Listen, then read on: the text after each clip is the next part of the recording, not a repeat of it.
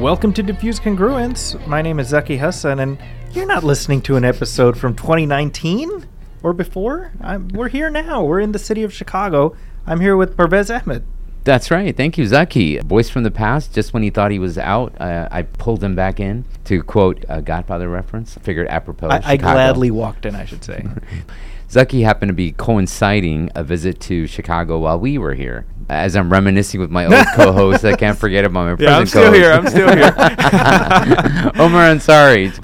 So we've got the uh, the trio. We are in downtown Chicago, and furthermore, we are on the historic State Street. We are at CAIR's offices here in the beautiful city of Chicago. Beautiful offices of CARE, I should say. And we are joined today by Yes, alhamdulillah. We are with Ahmed Rehab. Welcome, Ahmed. Assalamu alaikum. Thank you. Alaikum salam. A little quick intro. Ahmed Rehab is the executive director of the Chicago office of the Council on American Islamic Relations, CAIR, as well as CAIR's National Strategic Communications Director. CAIR is the nation's largest Muslim civil liberties and advoc- advocacy group. A prolific writer and lecturer on contemporary social issues, which we'll be dabbling in today and talking about today civil rights, media relations, Islam West relations. Ahmed lectures at various university campuses in Chicago and around the nation. He regularly comments as a guest on various local TV and cable news programs and radio stations. He's been interviewed by news publications such as the Chicago Tribune, the Chicago Sun-Times, the Daily Herald, the Washington Post, the Orlando Sentinel, the Economist, the Boston Globe, uh, Germany's Die Zeit. Don't don't uh, don't comment on my German accent. Die Zeit. Okay, and many more. His op eds have been published in numerous newspapers around the country. He holds a master's degree in software engineering from DePaul University and a bachelor's in psychology from UIC. Ahmed serves as a board member of the Illinois Coalition of Immigrant and Refugee Rights, that's ICIRR, a co founder of the Bridge Initiative at Georgetown University, and he served as a board member and secretary of the Egyptian American Society, a member of the Chicago Council on Global Affairs, Muslim Task Force, and an Eisenhower Fellow of the American Assembly. So, welcome, Ahmed. Thank you so much, Omar. It's a, it's a real pleasure to be with you guys. Um, you know, you have a really popular and well loved podcast, so it's a pleasure to be on. Oh no, thank you. I- It's interesting. I, I didn't mention this off air, but I think the second episode we ever did, right, Zaki, was Zahra Billoo. That's right. Uh, Yeah, that's yeah, right. yeah. You've Yeah. come full We- circle. That's right. Ten years, almost ten, years. Almost exactly 10 years ago. And there's a little history with folks here in the room, right? I mean, me personally, I just I don't know Yeah. Ahmed. Other than through via social media. I yeah, through social media, I love reading your posts. Honestly, probably the posts that resonate most with me on, on, on social media. So I appreciate that, and I, I always Well, I thank you very look- much. It's Yeah, funny, I'm, I'm on Facebook. I'm not on Twitter at all. At all. Yeah. I still can't do Instagram. Me- So I'm still one of those. I guess I date myself by Yeah. just being a Facebook animal, but that's where I linger.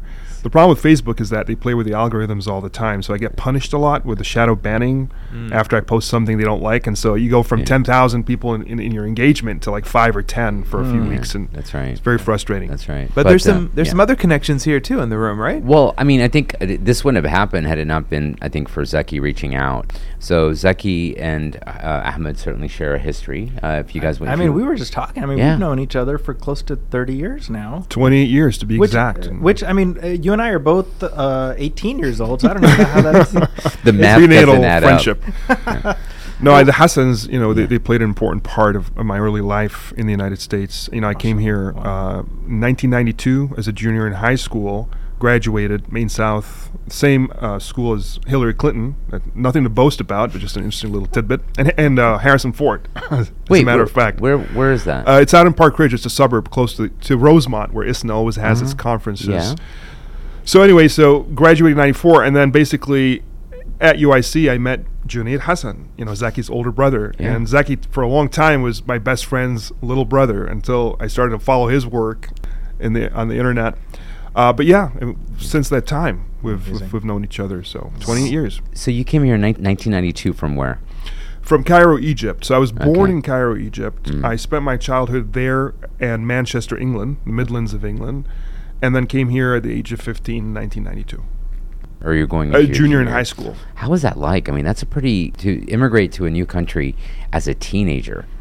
That's It, it was definitely challenging, Yeah. especially the school I chose was very homogenous. Um, I had the option of picking other schools, but I kind of went for the preppy one, thinking it would be better in academics, and it was. It was really good academically, but socially, it was definitely a challenge. It wasn't as welcoming as I would have liked. Um, I was the black kid there. That gives you an idea of the of the white level of the school. Um, you know, I'm not that dark, but you know, I was totally you know the African uh, American in that school because they had none.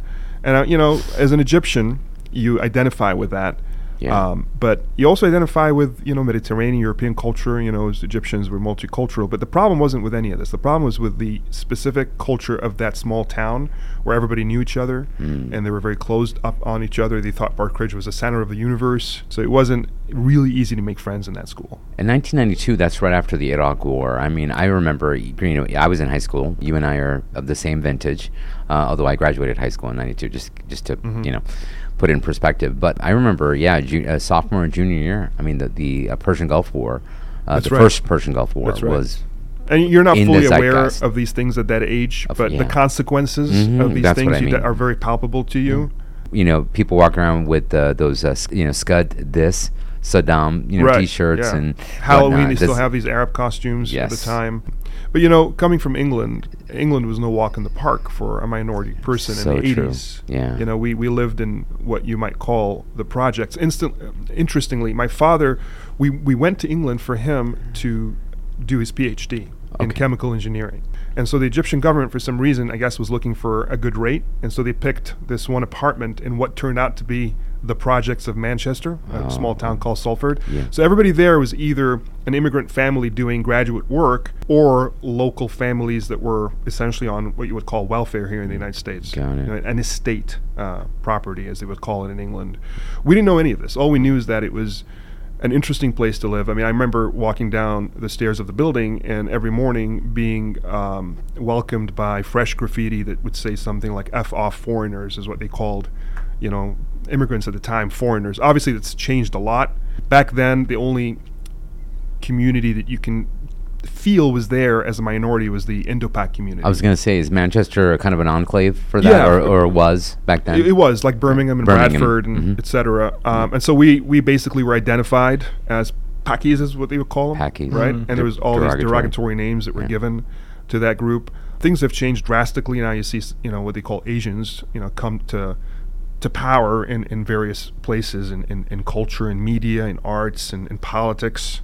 Uh, interestingly for me, both the Prime Minister of Scotland and the Prime Minister of England are, you know, sons of, of that community. Yeah, I never thought I'd live to see the day, but here we are.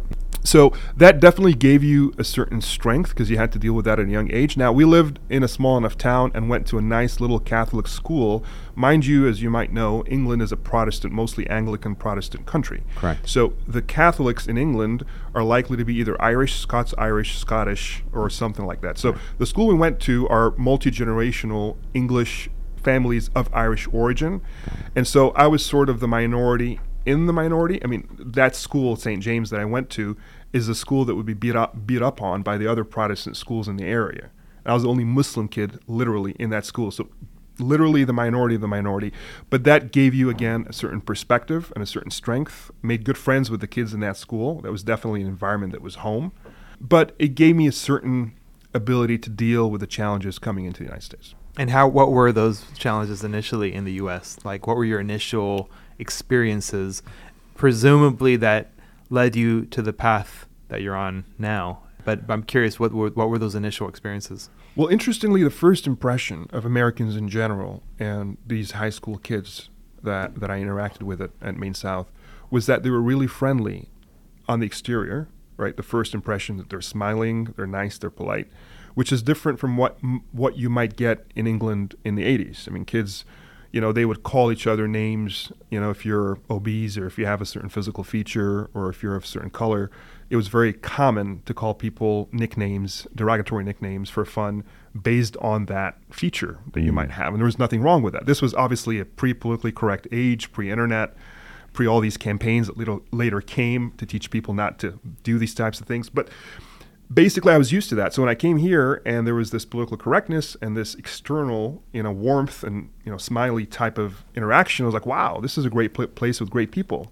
But a couple weeks, a couple months into it, you found for me that this was all there was to it. I couldn't get beneath that external surface. You couldn't make friends. You couldn't have a deep conversation. You're not really accepted. Whereas in England, you could be. You could crack through the surface and make deep friends. I think in Europe in general, and people have this debate all the time about how Europeans seem cold and awkward and unfriendly, but when you get to know them, they let you in. And this ranges from the English to the Russians and everything in between. And in the United States, it's more, you know, this transactional culture of have a nice day, let me sell you this product, polite, I Yeah. need to be smiling. But really, they're afraid to get into deep conversations with people or let them into their spaces. That was my experience initially. I, I know that, at least from a sociological perspective, often you read. Uh, I haven't lived in Europe, so I can't speak to this, and I'm very curious your, uh, about your experiences. The sort of model of uh, immigrants finding a new home in Europe is multicultural or multiculturalism, and here it's assimilation, essentially. Uh, did you? Is that something that you? Ex- is it? Is it as stark of a contrast and noticeable or palpable? You know, when you moved here. I would agree with that Okay. as an adult, you know, having Yeah. traveled and, and seen the world. At the time, it wasn't really on my mind. I mean, we I, I don't come from a family that is heavy culturally, meaning we didn't really identify with any certain, you know, cultural traditions that would set us apart from any mainstream, you know, neighborhood or community that we might live in, whether in dress or outlook or, you know, it, it was essentially this family that you know comes from a very metropolitan city, you know, Cairo, upper middle class, um, had traveled the world before. We spoke English already, albeit with an accent. That that had to be an adjustment. So uh, that wasn't really on my mind. I didn't really identify as, oh my God, this is a culture shock. There was no culture shock to be had. It was more in the human interaction and the attitude that I never really got over. I mean, I, I learned to live with it, but to a degree, I still have criticism of how we in America maintain that transactional exterior of friendliness Right. that doesn't go far when it matters. And so you still, and it's not even for me because I have my set of friends and we go deep and they're multi, from different races and religions. But as I see American society in general, you know, I kind of pity. I pity the situation where I see, you know, neighbors who barely get family visiting them. People at work have these very, you know, surface-oriented conversations and don't dig deeper beyond that. And you get this loneliness and you get the depression and families are afraid to go to Thanksgiving. They don't want to meet Uncle Bob or, oh my God, I'm going to see my mother for Christmas. We always like, why? Why don't you want to do that? Why is that a, a burden? Why is that a problem?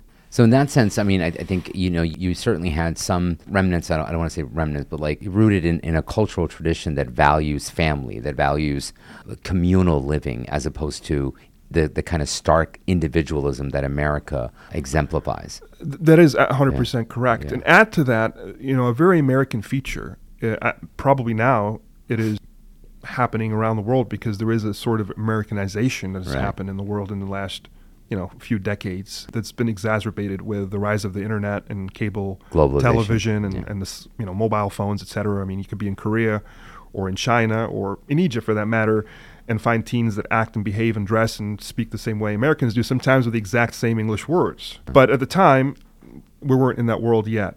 And so, one of the things that was very American to me, that again now is globalized, is this idea of cliques. This idea that you kind of had to find your clique and you had to adjust and fit and conform within that clique. Now, whether it was the Goths or the skinhead, well, I don't know if it were skinheads in the United States, but you know what I mean. I know what these you mean. different groups, you know, the, the Jocks. jocks, the Yeah. the nerds, the whatever it Yeah, is. the headbangers. yeah, exactly. Right. yeah. And I, I, I, I can't stand that idea.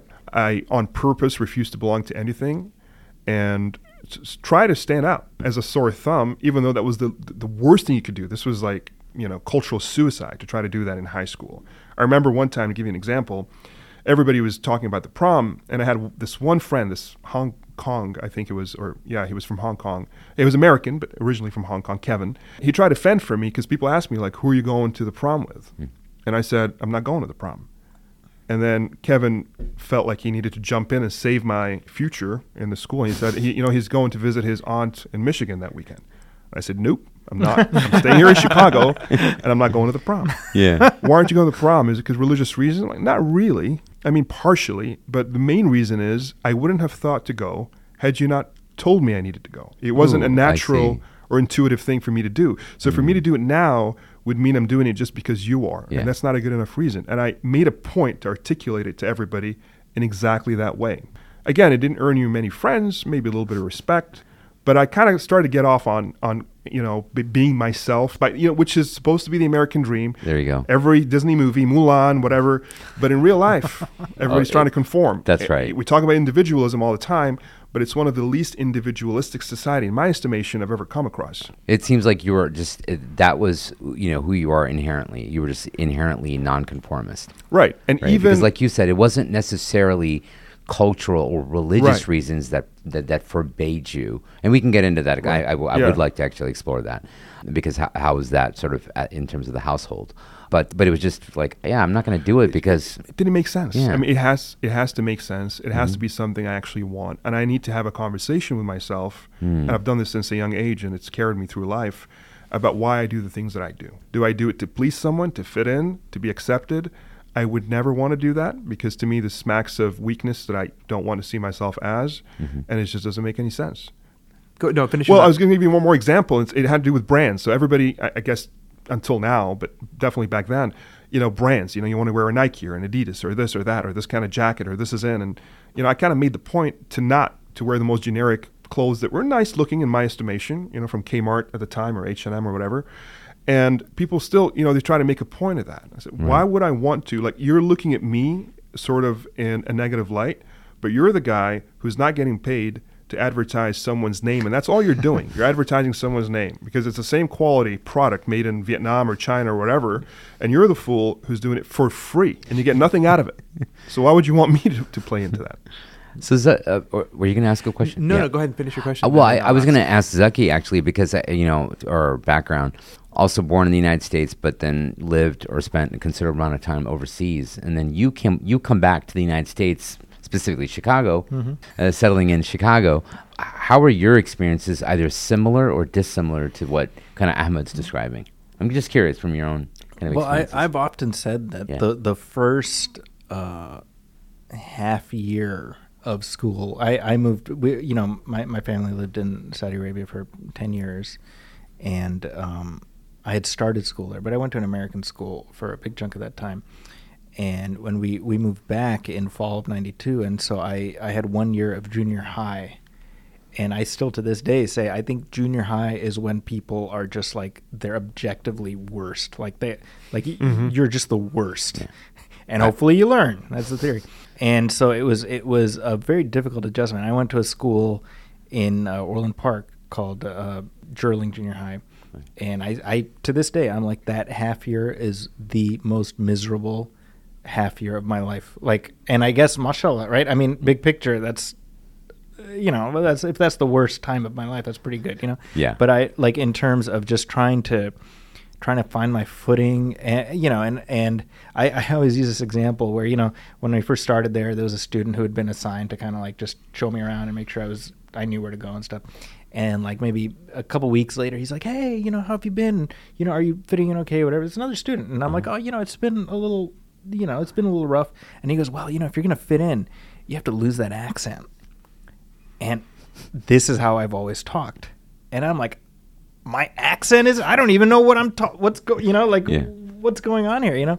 And it was a very that that in I mean in the span between 92 and 94 I went to four different schools. wow.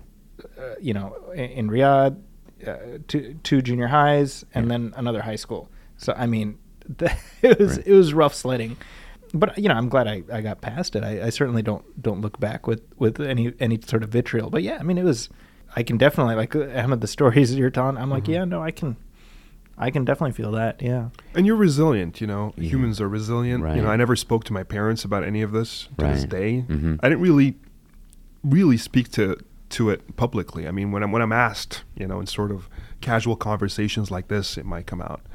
It definitely shapes you, and it manifests in you. And I think one of the things I got out of that experience was being very averse to bullying. Um, I wasn't bullied per se. I mean, I was given the stiff shoulder treatment. It, it was almost as if the entire school got together, you know, preschool and, and said, let's treat this guy the same way. Let's all give him the side eye. Let's all not have a, a proper conversation. Let's kind of make him feel awkward. That was my feeling. I remember one time in art class, and this is when things changed.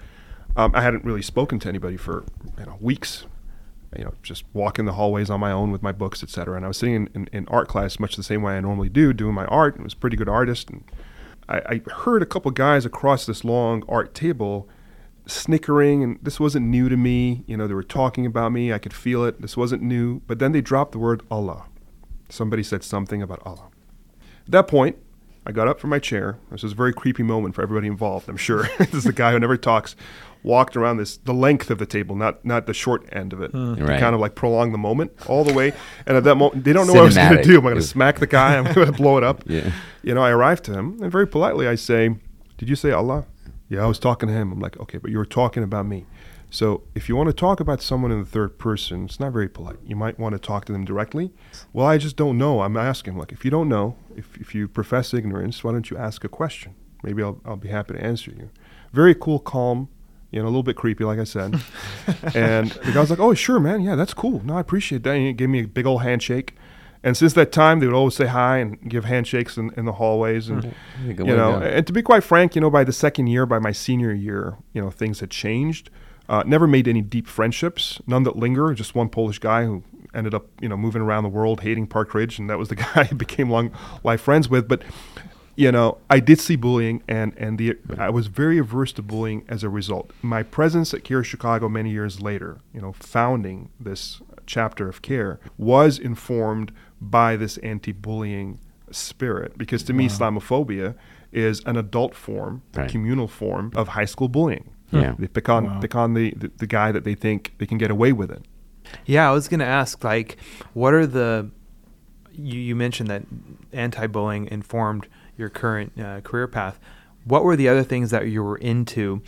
And were they social issues that you were thinking about at the time? Because in your bio, I saw that you did engineering. And I Mhm. thought that was really interesting that you ended up in, in the engineering space and then have since, uh, like myself, in fact, come out of, done engineering, then come out, out of it and gone into other fields.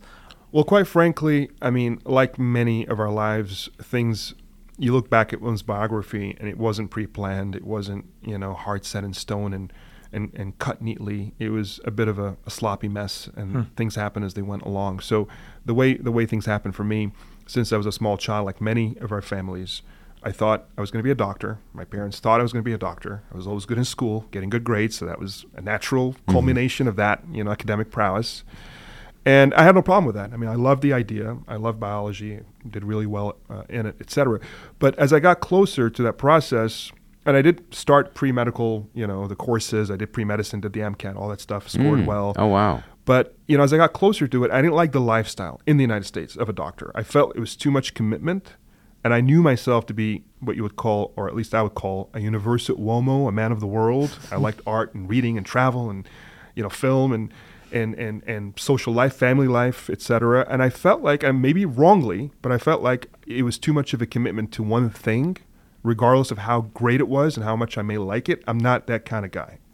So I started to have cold feet, and it was it took my father, uh, rahimahullah, he passed away last year, Oh, to knock on my door. I remember that just one one evening, knocked on my door, my bedroom door, came in, sat at the foot of the bed, and said, "You know, Hamada, which is my nickname in, in Egyptian for Ahmed, uh, you don't have to do this." And I just smiled back and said, "Thank you." and that was it. I was out of that that path. So now I was left with being a senior in college and being a Middle Eastern male Muslim. You know, I'm pre-programmed to feel like I need to be a provider. I need to find a proper career. It can't be English lit. It can't be history. It can't be the things I like or geography. so what's left? You know, at the time, law, believe it or not, wasn't all that for from a Middle Eastern Muslim male. Like back home, lawyers, you know, it's not it's not a great career Yeah. obviously now you know I understand in, in a few years from, from that point I had uh, already understood that being a lawyer would be a great thing it w- probably would have matched my, my personality more but I ended up choosing engineering as sort of the only legitimate left you know career that I could Yeah. pursue at that point I ended up doing a master's and a bachelor's combined in Oh. order to catch up at DePaul, at DePaul. and graduated with that worked at Arthur Andersen at the time a Fortune 500 term uh, um, company for a Yeah. few years and then came 9/11 and came the opportunity to start something like this and jumped into it because that was always the area that I felt my personality was better attuned to you know public speaking um, communal Yeah. issues debating fighting bullies etc I, want to like dive a little deeper into uh, some of the areas that you just sort of covered in a nutshell. Your own sort of maybe um, religious sensibilities growing up, like what what was that like in terms of family life? And then if you could, because I know again just anecdotally and, and from friends' experiences, you know, coming to UIC or I mean, I think for a lot of undergrads, when they when when, when they come to the undergraduate level and they are either exposed to the MSA or to other Muslims, that's a whole different, that's a whole new world in some cases. Mm-hmm. And I know UIC in the '90s had a particular flavor. If you're Yeah, no, comfortable that's, talking uh, about that, I'd love for you to talk about that. multi-layered. Uh, look, in terms of reli- religious sensibilities, Mm-hmm. um, even though I mentioned we're not, you know, culturally heavy as a family, Islam was always super important to us. I shouldn't say, you know, despite because these two things can absolutely coexist. I mean, Islam is not a heavy culture. Islam is a set of values and ideals, and they can implement, they can manifest themselves in many various cultural forms. So, God consciousness, I think, is the way I would describe um, my religious sensibility. It was always there very strongly. Um, I know this because I remember my childhood in great detail, but also because just I think a couple of days ago I came across a couple of letters that I had written my late father when I was 12, and he was back in England. We had moved to Egypt. He went back to England for a postdoc. And these letters were discovered by my mother, who was in Egypt a couple of uh, months, uh, weeks ago, and she was, you know, cleaning out his room there, and he had kept those letters all these years, over 30 years. So she gave them to me, and I read them, and it, they were filled with religious advice for my father, who was in England, and how to deal with being alone, and you know what to do, the prayers he should do, how he should think of God, how he should think about his future, if things work out, if they don't work out, it's written, it's fate, you know, etc. So that was always a part of the DNA. You know, I, I didn't walk around feeling or thinking or trying to be religious. Mm-hmm. It wasn't an identity, but the God consciousness Yeah. was always there, in, especially in the right and the wrong. You know, in, in the good and the bad, like what you sh- you know, this you can't do this, you shouldn't do that. Yeah. Like That a moral compass. It- Moral it compass, certainly morality. that, yeah. Absolutely, yeah, A- a- and and definitely a sense of uh, affinity for God and Muslims and Islam. So that was definitely there, right? The, yeah. the idea that Islam and Muslims was a thing that mattered greatly to Right. us in our lives. Um, even though we weren't around a lot of Muslims for most of, of my childhood or late, you know, um, youth, you know, youth and late youth.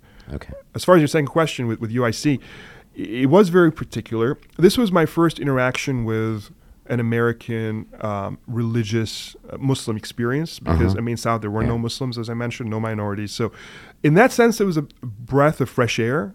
It Hmm. was kind of like, wow, there are more people like me. Hmm. And remember, this is kind of pre internet. The internet was just breaking out Right. because you know young people will listen to this and say what, what are you talking about but literally back then we were in an oasis in that little neighborhood that we lived in. I mean i remember hearing rumors that were other muslims down in this area called bridgeview. And there were many of them like what? In this city? There are Yeah, other muslims you're and there are a lot of them? You're and what you can you can literally see them as you drive hijab. Like what? That image to me was like wow. Okay. because you thought america was was your street and school and neighborhood at the time. Yeah, yeah. again, no internet, you know, a few stations on TV. So there wasn't interaction you can get outside of your personal body experience. That's right. And of course, I wasn't going to drive down to Bridgeview back in 1992, you know, just for the heck of it. So UIC was that first sort of interfacing Yeah. with with the existence of Muslims, and, and that was a pleasant experience at first. So, I mean, uh, we, we don't need to necessarily name the particular flavor, but uh, we could. But it's it's very political. Uh, are you now also kind of being introduced to political Islam, per se? That that was always the defining force of organized Islam in America. Okay, or you, that's how you would characterize it, Well, obviously, yeah, even I mean, I- beyond UIC. Yes. Okay. I mean, it's not not in the organizational sense, but in the cultural sense. How so? So, so not in the sense of this particular organization, Sure. Muslim organization or Muslim uh, political uh, entity, but in the culture that comes with it. So there's a culture around it, Ah, right? I see. Okay. And so as people identify with that culture, just like any other human phenomenon, you kind of lose sight of the forest from the trees and the details, and you just live out something. You can't even tell why you're doing it or why you think the way you do or you behave the way you do. It's just there. So I think those. Let's put it this way. Back up a little bit. So Muslims have, have always been coming into this country. I'm not going to get into these caveats. We know that you know the slaves ever Sure. since that time and, and beyond. And Uh, there were some in the 1900s, but the wave of immigrant Muslims that filled the spaces that became ISNA and ICNA and MAS and UIC and 1965. MSAs and right. Post They all came 1965. as students Yeah. in the 60s to begin with, and 70s and 80s and 90s, et cetera. And, and, and it took a certain kind of person to come to a country like this and have the opportunity to get rich and take care of themselves and stop there, but choose to not only work hard and provide for their families in a land in which the language is new, the culture is new, um, the habits and uh, you know are new, but also to have the wherewithal and the patience and the breadth of, of spirituality to also want to build a mosque yeah, and the center and and the community. So who would who would that person be? It would be someone who was disciplined in a movement. Mm, It wasn't your random immigrant. no. It wasn't your Arab Fonzie, right? um, it was the guy or, or the woman who came from a, community or a family that or an environment in which there was some kind of organized movements Very of true. Islam. Very true. And so the ones that were basically around in the 20th century, in the mid 20th century, that influenced people that way, tended to be, you know, Jamaat Islamiyah and uh. Muslimin, Yeah, the Muslim that's right. Brotherhood. That's right. But it's not to say the way some Islamophobes put it, like this was some kind of conspiracy or that they came as card carrying members of an organization with Yeah. a Agenda. narra- yeah, an agenda and a mission that they had to accomplish, you know, a sleeping cell. None of that crap. I mean, this is just how humans develop naturally. They get influenced by things and they influence other things. And many of these individuals were not actually, in their growth here in America, members of a movement or an organization, but the culture was there. Right. And the culture spread and it defined, I think, the organized, let's put it this way, because there are many others who are not part of that, organized Muslim community. This includes the Masajid, this includes the uh, larger national organizations and their spin offs, this includes the MSA. Very, very astute. That's exactly right. Yeah, Yeah. yeah, yeah. Um, As time progressed, I yeah. mean, you know, different movements and different counter movements, you know, uh, uh, happened and, and, and things changed. But this this is the origins of things, in my opinion, and they still linger to a large degree. Um, you you really quickly went from graduating with an engineering degree and working at and consulting to getting the opportunity to fa- found CAIR. Yes. the Chicago I- chapter. Yeah, the Chicago chapter. the of Chicago chapter, yeah. Um, there's probably a lot of a lot of background there. 9/11, of course, was uh, Mhm. right around that time, I Mhm. presume, right? Yeah, 20 years, yeah. 20 plus years ago. What was the spark? What was Yeah. the opportunity? So, for me, from my perspective, it was m- me wanting to be a part of fighting back and standing up for my community and my religion. I was angered by the lies. I was angered by the the feeling, the idea out there that we're just a low hanging, you know, branch and anybody can come and pick the fruit and slap you around and you're, you're a doormat for people. Like, that offended me. So I always had the sense of pride. I guess I should mention pride as one of my Muslim sensibilities. Definitely that was um, a factor in, in, in my decisions and, you know, motivating me and inspiring me to want to do something. Yeah. Um, I saw Muslims as a great people and Islam as a great religion. And I'm like, nah, we're not playing that game. I'm not going to sit back and watch you play that game. Yeah. So I came in it with a, with attitude. You know, I didn't come in it to necessarily sing kumbaya and make peace. And the interfaith stuff I wasn't interested in at all, at all. Hmm. And even the way I did my interviews very early on, it was always to, you know, hit back and, and, and, and counter attack and sometimes attack first. And the reason why I did that is to in much same way that the sort of the nation of Islam back in the day, Yeah. they had this sort of aura of, and it went a little too far, of course, and they, they talk about this. They're scholars, right?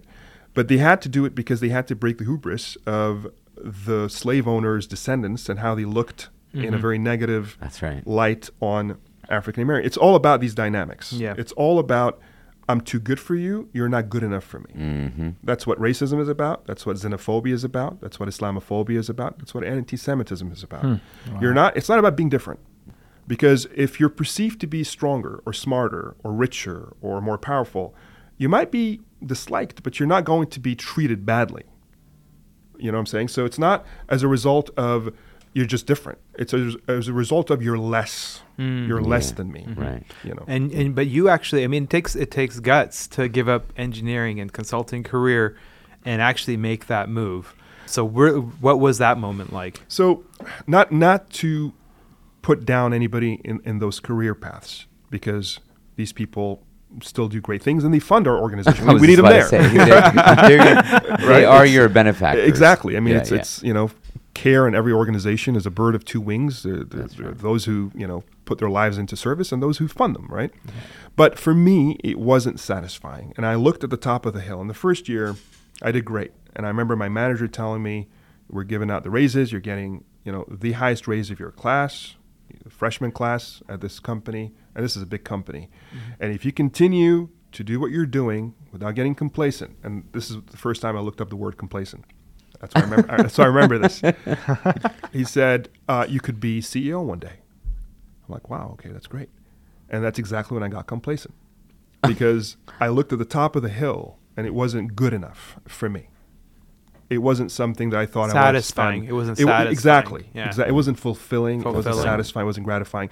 And I looked at the top and I'm like, okay, let's say I do this for 30 years and I'm up there and I'm making a rich company richer, uh, whose services I don't particularly care for. I mean, they're they're serving banks and companies and doing accounting, and I live once. I'm going to have to make a sacrifice. I won't be as richer. I won't be as economically, you know, uh, comfortable. But at least I want to live my life. This one chance I have doing what I think I might like doing, and and what is worth living for. And I'm thinking about the prom story. It's yes, the, it's the same yes, mentality, it's the right? Same mentality. Yeah. So at the time, though, and again, like I said, life is sloppy, and you don't have everything figured out, and anybody who tells you otherwise is, is lying. Um, I left it there, and I Oh. just I just kind of like wasn't a great performing employee, but I didn't have an alternative. hmm So there was always a part that's left to fate. And so at some point, a friend of mine from college who ended up going to law school, Yasser Tabbara, he was asked mm. by the board of CAIR Chicago. When I say I co-founded CAIR Chicago, I'll explain that in a 2nd because mm-hmm. it existed. Yeah. But it existed as an idea that never materialized. So before you go there, though, for the sake of our listeners, and, and I think, to my knowledge, I, my memory might be not the best, but I don't think we've actually done this. By no means has to be a deep dive, but the history of the organization. Yeah. So for one, the CAIR predates 9/11. I don't want to give that impression that this was formed after 9/11. Dr. Nihad Awad, I think in the mid 90s, is, is what my memory. Yes. uh, so if you could, whatever. Yeah, no, you're look- right. Yeah. So CAIR existed Yeah. uh, since 1994. It was founded as a national organization in DC and uh, to a degree in California. So you guys have one of the oldest chapters in LA. Because Oh, I see. one, one of the founders, Omar Ahmad, was from LA. Oh, yeah, and the other Ahmed. two That's were from Minnesota. Ibrahim Hooper and, and, and, Nihad Awad, and yeah. you I think Omar Ahmad was in the Bay Area. That's When I moved to the Bay Area. That's correct. And, he's listed often as, as the founder. Yeah. Yeah. Um, and then he brought along, you know, partners into it. But whatever the history was, and I never really particularly cared for the de- eh, Islamophobes cared more than I did, honestly. So you know, they have all these stories and myths about how it started and who Yeah. it was affiliated with. But That- anyway, these individuals they put together this this organization, and um, it was headquartered in D.C. and it was around for ten years when when I started here. So this was 1994 when it began Right. the year I graduated high school. And and I remember early on, I came, you know, at one of the ISNA conventions, um, Yeah. I came close to CAIR by saying, I knew I was a good writer. Uh, I was a terrible speaker. I, I didn't, you know, I didn't have any public speaking background, but I was a good writer. So I went over to uh, Ibrahim Hooper at his booth uh, at ISNA, Yeah. and I said, "Hey, man, I'm a good writer. I want to volunteer with you guys." Right. And he said, "Oh, you got to start at the bottom of the ladder. You know, fold these shirts." I'm like, "All right, I'm out of here. Goodbye." Never look back. he lost This himself is a what, like, uh, this is probably 1995, seven? 96. It was like Okay, they were only okay, a couple yeah. couple of years into it. So many years later, obviously, we started working together, and it was a whole different ballgame. But but at the time, you know, I was like, no, I wanted to write, and, Mm-hmm. and I needed. And, and by the way, this story informed how we created our internship program here. Take our interns super seriously, and to give them actual work to do. Right. You know, they're not brewing coffee or, or, or you know xeroxing or you know, Folding shirts. stuff or folding shirts. anyway, so uh, 19, 2004 uh, is when I joined uh, basically the resurgence, the rebirth of CAIR Chicago. So it was around since 2002. And during those two years, they had hired and fired like five executive directors. And the organization did not only here in Chicago have a neutral reputation, had a negative one. So coming into it, I wasn't coming into ground zero. I was mm. coming into underground, Negative. negative. So when I say we co-founded, and it's not just myself, but it's Yasser Tabbara, president who was there all along at the time, uh, Safaa Zarzour. So the three of us put our heads together and kind of produced a new I- way of doing things.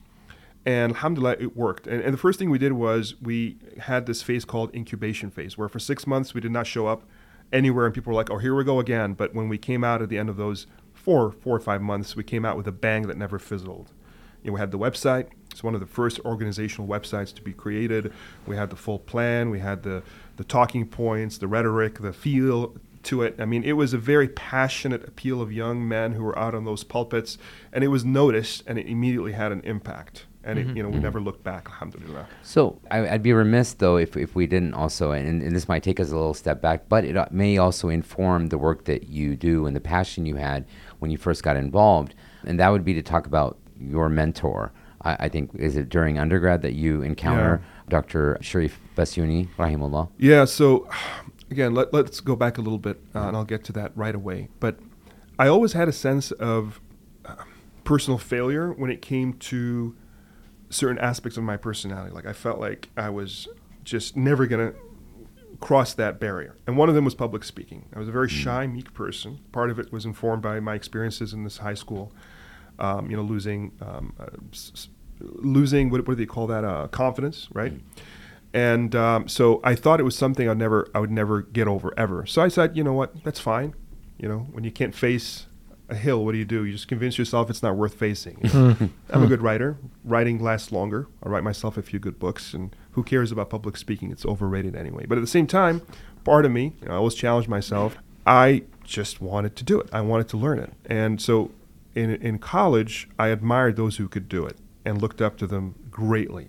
And they were always a guiding light for me. And one of them was Junaid Hassan, who gave amazing khutbas at UIC. Another was Altaf Kaisaruddin, Of who was course. a medical student. Another was Hesham Hassaballa, who was a medical student. And a third um, is, is somebody that you guys wouldn't know. Uh, he was somebody visiting from Saudi Arabia, an Egyptian uh, by the name of Muhammad. Anyway, those four guys, I'd hear them give speeches. I'm like, I wish I could do that. Anyway, fast forward, and, and now we're uh, talking about college years, late college years, grad school. And I come across Cherif Bassiouni. Cherif Bassiouni, I read his name, I read his story in a pamphlet at UIC, at DePaul, where I was doing my master's degree in software engineering. And I realized he's Egyptian, but this guy, he's a man of the world. I mean, he speaks nine languages fluently.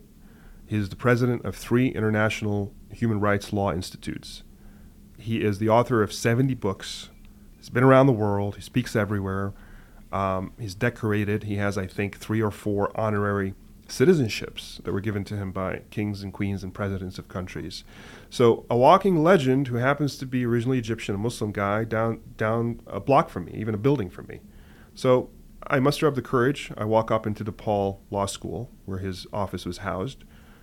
I walk through all the maze of little, you know, assistant desks that he has outside, and I knock on his big door, and he opens up. And I remember the first meeting. He was very hospitable, very nice for a man of his stature, as a complete nobody, and software engineer, not even a law student, right? He wasn't used to getting people like that into his office. He would get law students who were wide-eyed and wanted to, you know, ask him legal questions. Mm. And I just hit it off with him, you know, very, very calmly. We spoke about his background, almost a mini interview. Became good friends, and this lasted for the entirety of our lives. It kept getting deeper and stronger and more passionate. And there were other friends of mine who had the same relationship, and together we formed sort of a little cohort, you know. And he was sort of the guru that would give us advice, and sometimes would push back. But yeah, I mean, his uh, his his desk now is the desk that I work on. Uh, he passed away a few years ago, and the plaque behind that desk, which was of certain fame, rests on the wall in my in my office, Mm. as does his legacy. You know, it's That's- between these walls. Speaking of legacy, he was actually featured in that uh, in that documentary, Muhammad: Legacy of a Prophet. I remember he, He, was, was, one of the uh, yeah, many many documentaries. Yeah. um, he was featured in many interviews. I just remember that for me at least that was the I think the first time I had came to Yes, know of him, yes. and then I started following his writings, and Yeah. as a as a law student, had a huge impact on me. reading his journal and you know his uh, journal articles on But, you, Islamic but law. But you're right about Islamic law. You're right to sort of mention his name in this conversation because, you know, I, I often wonder like, what is it about going back to well, not going back. Speaking of soccer, which we were you know chatting about before uh, we started here, I always wondered, you know, soccer is not like football, right? It's not. It's not something that can be ingrained in your DNA. It's not. It's not a genetic thing. It's an acquired thing, right? Like, so why is it that Brazilians are consistently good at it versus I don't know Canadians? So there's something to be said about this thing that acts like it's a DNA, th- a genetic thing, but it's not. And my response to that phenomenon, sort of the, the X factor, is having someone from that culture show that it's possible early on, because it's an acquired thing. And so culturally it becomes attainable for so many people. And now they can see that they can do it. You know, the Japanese with technology, um, Americans with startups, the Brazilians with football, you know, Egyptians with, with something as strange as squash, which is uh, racquetball. I mean, we're, we get all the you know awards in that particular sport. Why that sport? It's not because we spend more money on it than others. I mean, that's that would be an obvious answer. But because we had a couple of guys back in the day win it all, judo or whatever else, uh, other sport, you'll find these countries that have these sort of niche sports and they're yeah. consistently good at wrestling in, in Armenia or Turkey, you know, versus other things. Somebody did it early. And others who look like that person said, so can I. Cherif Bassiouni was that guy for me. You know, you see in the Jewish community a lot of success stories. It goes to their mentors, Yeah, right? In, in. Hollywood, for example. Great oh, point. you know, Hollywood is dominated by Jews. Well, it was the same phenomenon. It's more than domination or a some kind of um, uh, conspiracy. Conspiracy, It right. was that certain individuals started, you know, in this arena early on, and many others who looked like them said, "I can do it too." So I remember seeing Cherif Bassiouni give these speeches. I remember seeing him have these cameras in his office, and he just kind of loosens his tie and sits back and talks with me. And then a second later, he's tightening the tie and he's doing the interview. Mm-hmm. And that became me many years later, in part because I saw that someone who looks like me could make it happen. I'm connecting the dots between your experiences here and you know you talk about leaving engineering to go work for something that you felt was more satisfying where you could maybe have a bigger impact and i'm also mm-hmm. connecting the dot because you saw somebody who had an impact mm-hmm.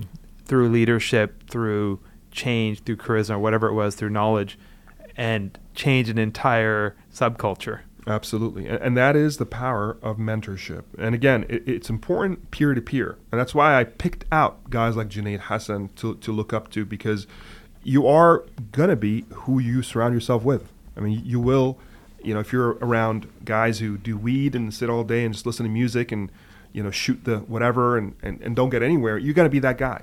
And if you seek out people who you think are better than you in some ways and you want to aspire to be like them, you will grow that way. And likewise with larger than life figures. I mean, whether it's peer to peer or larger than life. And I say this, and I'll close the point with that, is we need these role models in our lives. We need, we need them for our children, for our youth, right? For our Yeah. Muslim community to grow. So it's just a sidebar.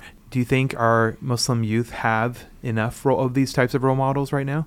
No, I don't. Well, that's going to lead to a conversation I know we want to have Yeah. about about role models, specifically, I think for role models for some of our young men in our community.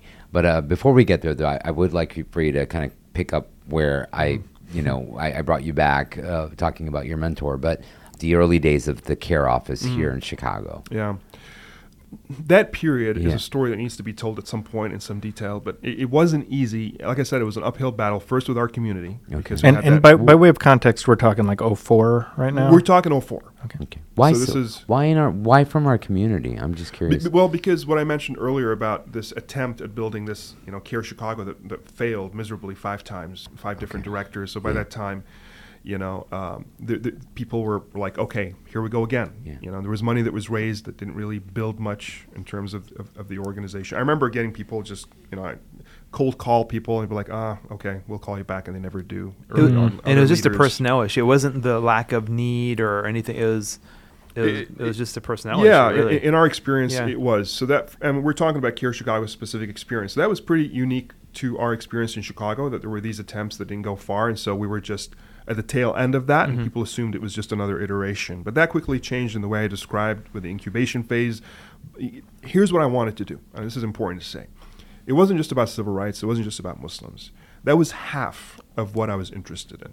The other half was cultural competence, organizational competence, corporate competence, whatever you want to call it. So th- I had this idea in my mind that it would be shameful. It's a shame to have companies like Coca Cola or Motorola or Arthur Andersen, whatever it is, these so called secular companies that sell products or services um, just to make more money for rich people, make them richer, to have these great logos and beautiful websites and no dead links and they're updated regularly and to have nice, pristine looking offices and professional staff who are paid well and nice desks and computers and know how to talk.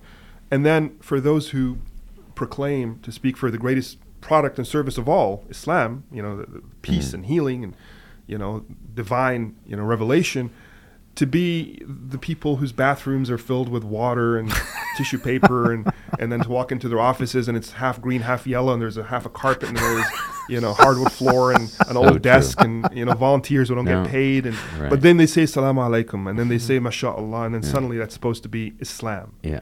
So I was Yeah, offended by So that. true. Yeah, it's I, th- funny I think a lot of people listening are gonna be like, "That's a little too real." You know, Like, Parvez- Parvez and I, you're we were- speaking of their experience. we were just talking about the muscle that is needed to help take organizations to maybe a next level and some of these muscles that you need in kind of modern organizations is primarily developed or most effectively developed sometimes in a corporate environment and i think Yeah. possibly your Yeah. likely your consulting experience because consultants consulting is Right. a very hard job. Uh, Yeah. You have to come in and actually tell these Fortune 500 companies how to do it even better.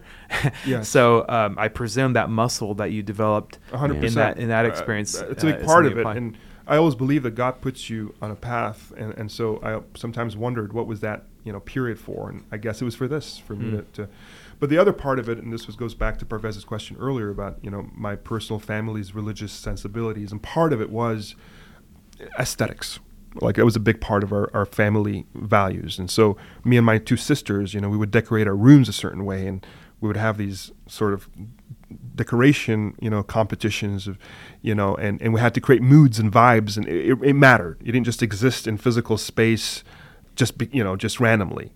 So, and I made no, I wasn't ashamed to talk about that point. I made it very clearly Good to the community, That's to my peers. I said, you want to be a good Muslim, look nice, dress nice, um, have a nice looking office, have a nice looking website. Make sure you're. I don't want to see. I used to say this all the time. I don't want to see these printouts where the you know the, the sentences are going to going up or going down, and it can't even be printed you know properly in the middle of a, of, of a piece of paper. I mean that doesn't happen anymore. But back then there was a lot of this weird printing. You know this Zaki with your cartoons and sayings that you know. So we had this attitude of like, well, you know, it's for the sake of Allah, so whatever you do is fine, is good enough, and it doesn't really matter. So true. You know, your intentions are all that matter. No, intentions and performance. Let, let- can, can we can we work on both? Does it have to be one or the other? Parvez, I, I know you're nodding uh, Oh, because we, we talk a lot about the aesthetic. And your office was honestly, mashallah, really beautiful. Thank you. Like you Thank put your you. personal touch in it. and, Like I appreciated it. Yeah, and just the, yeah, I mean, like the, the all of the offices here. This entire CAIR- yeah, yeah. facility, amazing. facility really is, and, and you can see and you can see it. I mean, I walked in and you can see the attention to detail. I mean, I felt like I was walking into the offices of a white shoe law firm in downtown Chicago. You can, dare I say, you can f- see the care put into it. Thank you. No, it's you know Yeah, it's I have a little sound effect. there. Yeah, I know. the drum, the drum. yeah. Um, y- you know, uh, just one thing I did want to say about you know you talk about public speaking and um, the the specific. I mean, I, I can speak to that directly because I've been teaching public speaking for for uh, almost twenty years now, and it is something that, and you can attest to this. I mean, it, it that's people's entree into you as a person, oftentimes, and it's a skill. It's it's it's a soft skill that is deeply undervalued, I think, in society at large, but especially in the Muslim community. I feel like we we don't foreground that as a skill. It's what makes the president of the United States the most powerful position on earth. Hmm. The president of the United States, Wow. except for Bush, that was an, that was an exception.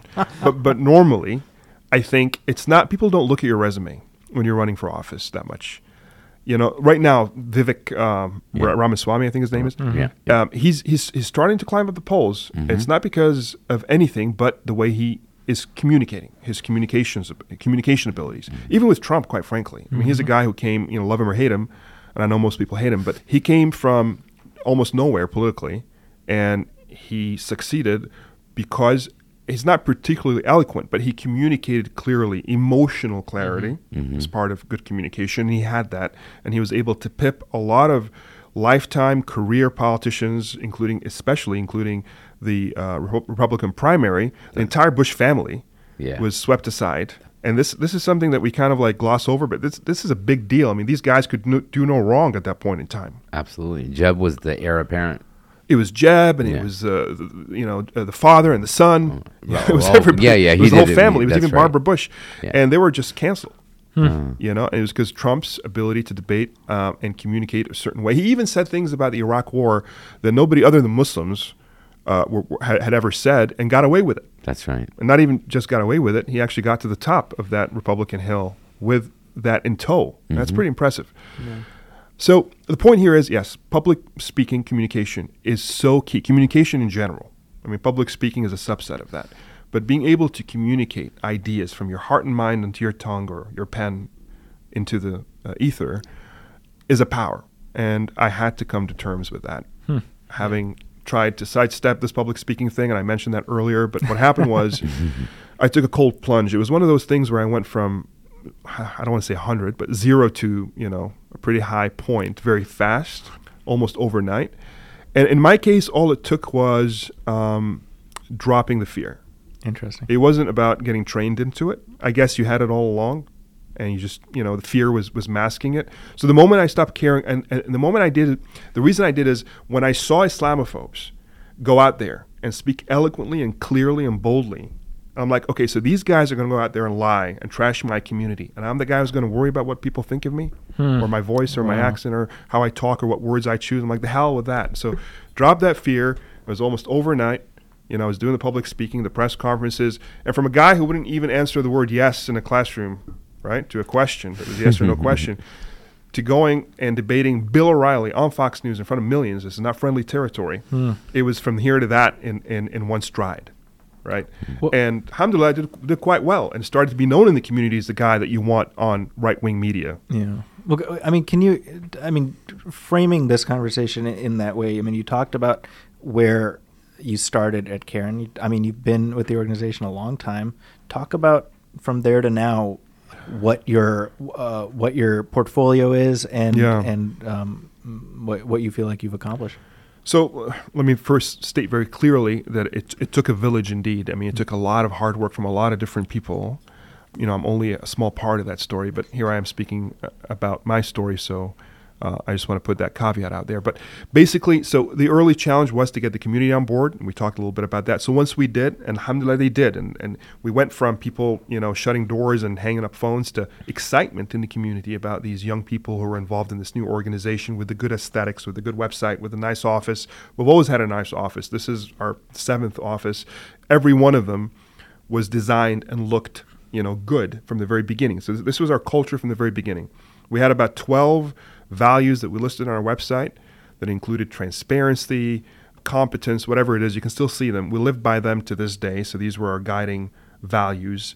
And so once we had the community on board, now we had to climb from underground to ground zero with the public because there, Islamophobia was running amok. And again, if you're looking at today and trying to project back to understand those times, they have little in common. Back then, it was super cool, super easy to trash Islam and Muslims at the slightest behest on the top platforms in the country. And we're not just talking Fox News. It could be SNL, it could be Bill Maher on HBO, it could be uh, Don Lemon on CNN, it could be um, MSNBC, even to a degree. It could be anywhere, New York Times. movies and television, of course. Absolutely. And that started even earlier than, than post 9 Oh, 11 for sure. yeah, I mean, you know, left wing or, or you know, lefty, you know, Islamophobia in Hollywood precedes, you know, the Islamophobia we saw post 9/11 from the right. Oh, and by these are decades. conversations I feel like you and I had back in the day about Yes. things about the the prevalence of this in films. Yes, things like because back Yeah. then that was the space in which you know we saw Islamophobia play out the most. Oh, for sure. You know, it wasn't really sure. popular in politics until after 9/11, and then all of the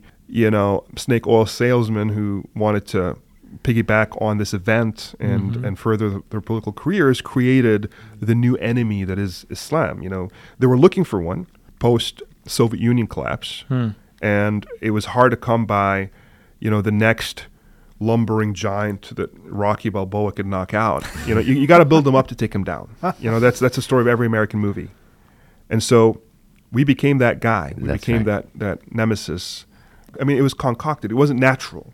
This wasn't the Soviet Union. This wasn't Nazi Germany. I mean, Al Qaeda, these ragtag bunch of you know Okay. morons who are essentially on the outskirts of Islam itself, hmm. let alone Western Yeah. society Right. were not your Nazis or Soviet Union.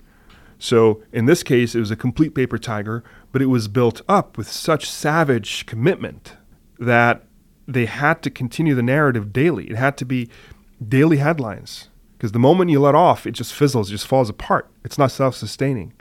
So I remember headlines like, Is Islam a violent religion? They would debate that question on national television, on CNN, not Fox News. Right. And you were meant, you were, you were required and asked to come up, show up, and respond to an asinine question, a dumb question like that, that cannot even be answered. Es- And then you have Christians on the other side, of all people, you know, with the history of slavery and colonialism and, and mercantilism and you name it. You know, it's, mm-hmm. it, it- whole humans, races of humans were wiped out. Tasmania, you know, the, I, I visited Tasmania in, in, in Australia, an entire island of human beings, a whole subspecies of humans wiped out, not even because they wanted the resources, but for sport. They were hunted like rabbits by prim and proper, you know, gentlemen and ladies who were sitting on the backs of horses with, with white gloves and their pinky would stick out when, they when they drink their cup of tea and they were so civilized and polished. And that's the civilization that wants to now look at Islam and say, wag a finger, you savages, what are hmm. you doing? And they're talking about our outlaws. They're not talking about our mainstream. That was their mainstream. Hmm. Now, I'm not one to hold grudges. I'm not one to define people by their worst examples, but you're going to play that game. I'm going to play it back, and it's going to hurt. so, you know, I'm, I'm happy to let bygones be bygones, but don't come at me and start wagging fingers because two can play that game. Like I said, this is not our mainstream. That's the Chicago way. Yeah. you know, to quote to quote another movie. you know, we got to whack some kneecaps, you know. but um, I mean, seriously, I mean this. But this is the spirit I brought to every interview. Like I never wanted to be, you know, apologetic, and that's what I try to teach culturally into our community and into our organization. Sure. Is that we don't want to come from a place of weakness and a place of defense. You know, I, I don't want to answer your questions like you have a right to ask them, and I'm. I have to answer them. If they're dumb questions, I'll let you know your frame is dumb. Try again. If it's a decent question, maybe I'll give you, you know, the benefit of the doubt and, and give you a proper answer. But but that was the challenge we had, and that was the world we lived in. And part of that sort of attitude that we brought uh, to the table, I think that was part of the story. And of course, there was a lot of work that needed to be done. Just to answer your question, Zaki, I mean, we had to build blogs, some of them anonymous, some of them public, um, that had you know hundreds of thousands of views to to pinpoint and tackle every single lie and narrative that was spun on the blogosphere because we hmm. identified that that's where most of the Islamophobic narratives began. They would begin there, they would fester there, they would seep into AM radio, XM radio, whatever it was, and from there into right wing media like Fox News, and then from there into CNN and Washington Post. And that was always the cycle. And then into the policy halls of DC. But it always began in those dark annals of, of the internet. And for example, the Sharia scare, if you recall that, this whole jihad BS that he talked about all the time, this whole is Islam violent, does Islam hate us? It all began there. Newsmax or Front Page Mag or Muslim, what was it, Islam Monitor or Militant World- Islam Monitor. World News Daily. World News Daily, and Yeah. even you know Robert Spencer and Pamela No. Geller. I mean, these losers had capital, Uh, what's the uh, cultural Pipes? capital. Yeah, Dan- Joe Pipes, Kaufman, Steve Daniel Emerson. Pipes, Steve Emerson, all these Yeah, all names these kind of that meant a lot to us at the time. I mean, we were studying these personalities and right. their work, but we essentially slayed them, Yeah. proverbially. Right. Alhamdulillah. No, no, you're You know, right. put them to bed, put them out, and and now we don't look back. And they're trying now. They're tr- I'm like, dude, you're done. We're done. Yeah, I mean, as, you- as you were as you were going naming those names, I'm like, thank God. Actually, those folks' names are kind of. but they the had their past. day. It's They had their day in the sun. And I remember of, dustbin of history is where they are mm, now. They are now, Yeah, yeah, but but yeah. at the No, time, no, no, at the time, that didn't was know it. right. And, and trust me, I mean, the, the, I- I- professors of Islam, okay, would be afraid to respond because I went to the professors. So look, you guys are the academics. Yeah. These guys are saying this is what normative Islam is. It's your job to teach what normative Islam is, and to point out what's aberrational. Why are you so silent? And a lot of them said, "Look, we can't handle this. We're not. We're not cut out for this. Hmm. We we write our papers. They're read in a essentially an ivory ivory tower of other students and academics. We don't want to play this mudslinging game publicly because the moment you respond to these guys, they were, they designed their whole thing to dox you and, and, and scare you and you know find a story about you personally and you're not an actual celebrity you're not you know you're not used to being you know outed in your private details you went to this trip you met this person you had this comment that you made when you were a teenager they would play that game Oh, and you- scare everybody into silence you happen to share the stage with someone at a Yes. convention. yes You know, and you were. but there wasn't There was a hit of, piece out. but every, everybody played along. Like Yeah. f- f- No, fear was the name of the game. So instead of going, "What the hell are you doing? This is dumb," people would be like, "Oh no, I didn't say that. No, no, I was 17. No, what are you talking about? No, mm-hmm. but I was there, but I didn't actually agree." So everybody was playing this. Right. That was the nature of the pressure. Right, and and they framed the discussion. Right. And- And, and so we had to the best you could do, this is the world we walked in. The best people could do was to try to weasel their way out of an accusation. That's not the game we played though. So we changed the rules of the game. We said it. no, we're going to make fun of your questions, your angle. We're not going to apologize for anything, you know, unless we actually are are a problem when, when we're not, we're not going to. And instead we're going to play attack. And so we did we did attack on them, counterattack on them. A lot of the blogs we created um, would attack them on the merit of the narrative or lack thereof Yeah. in this instance. Right. We weren't attacking the way they attacked. You know, we would just diffuse and sort of, you know, disassemble their, their narratives and arguments and, and make fun of it in the process and make it f- make people, the public, feel like that's okay. And the more people like, oh, these guys are being slapped around, they became less important. And eventually they wouldn't even be invited on, on right wing radio. Alhamdulillah, I mean, that was one of the successes. When was that? When do you think uh, those folks were kind of put to bed? Was that around 2011, Oh, 12? it was, you know, funnily enough, it was, um, it took all the way to the Trump era. And part of the reason why the Trump era mattered to this is that finally those on the left found cause to support Muslims against Islamophobia.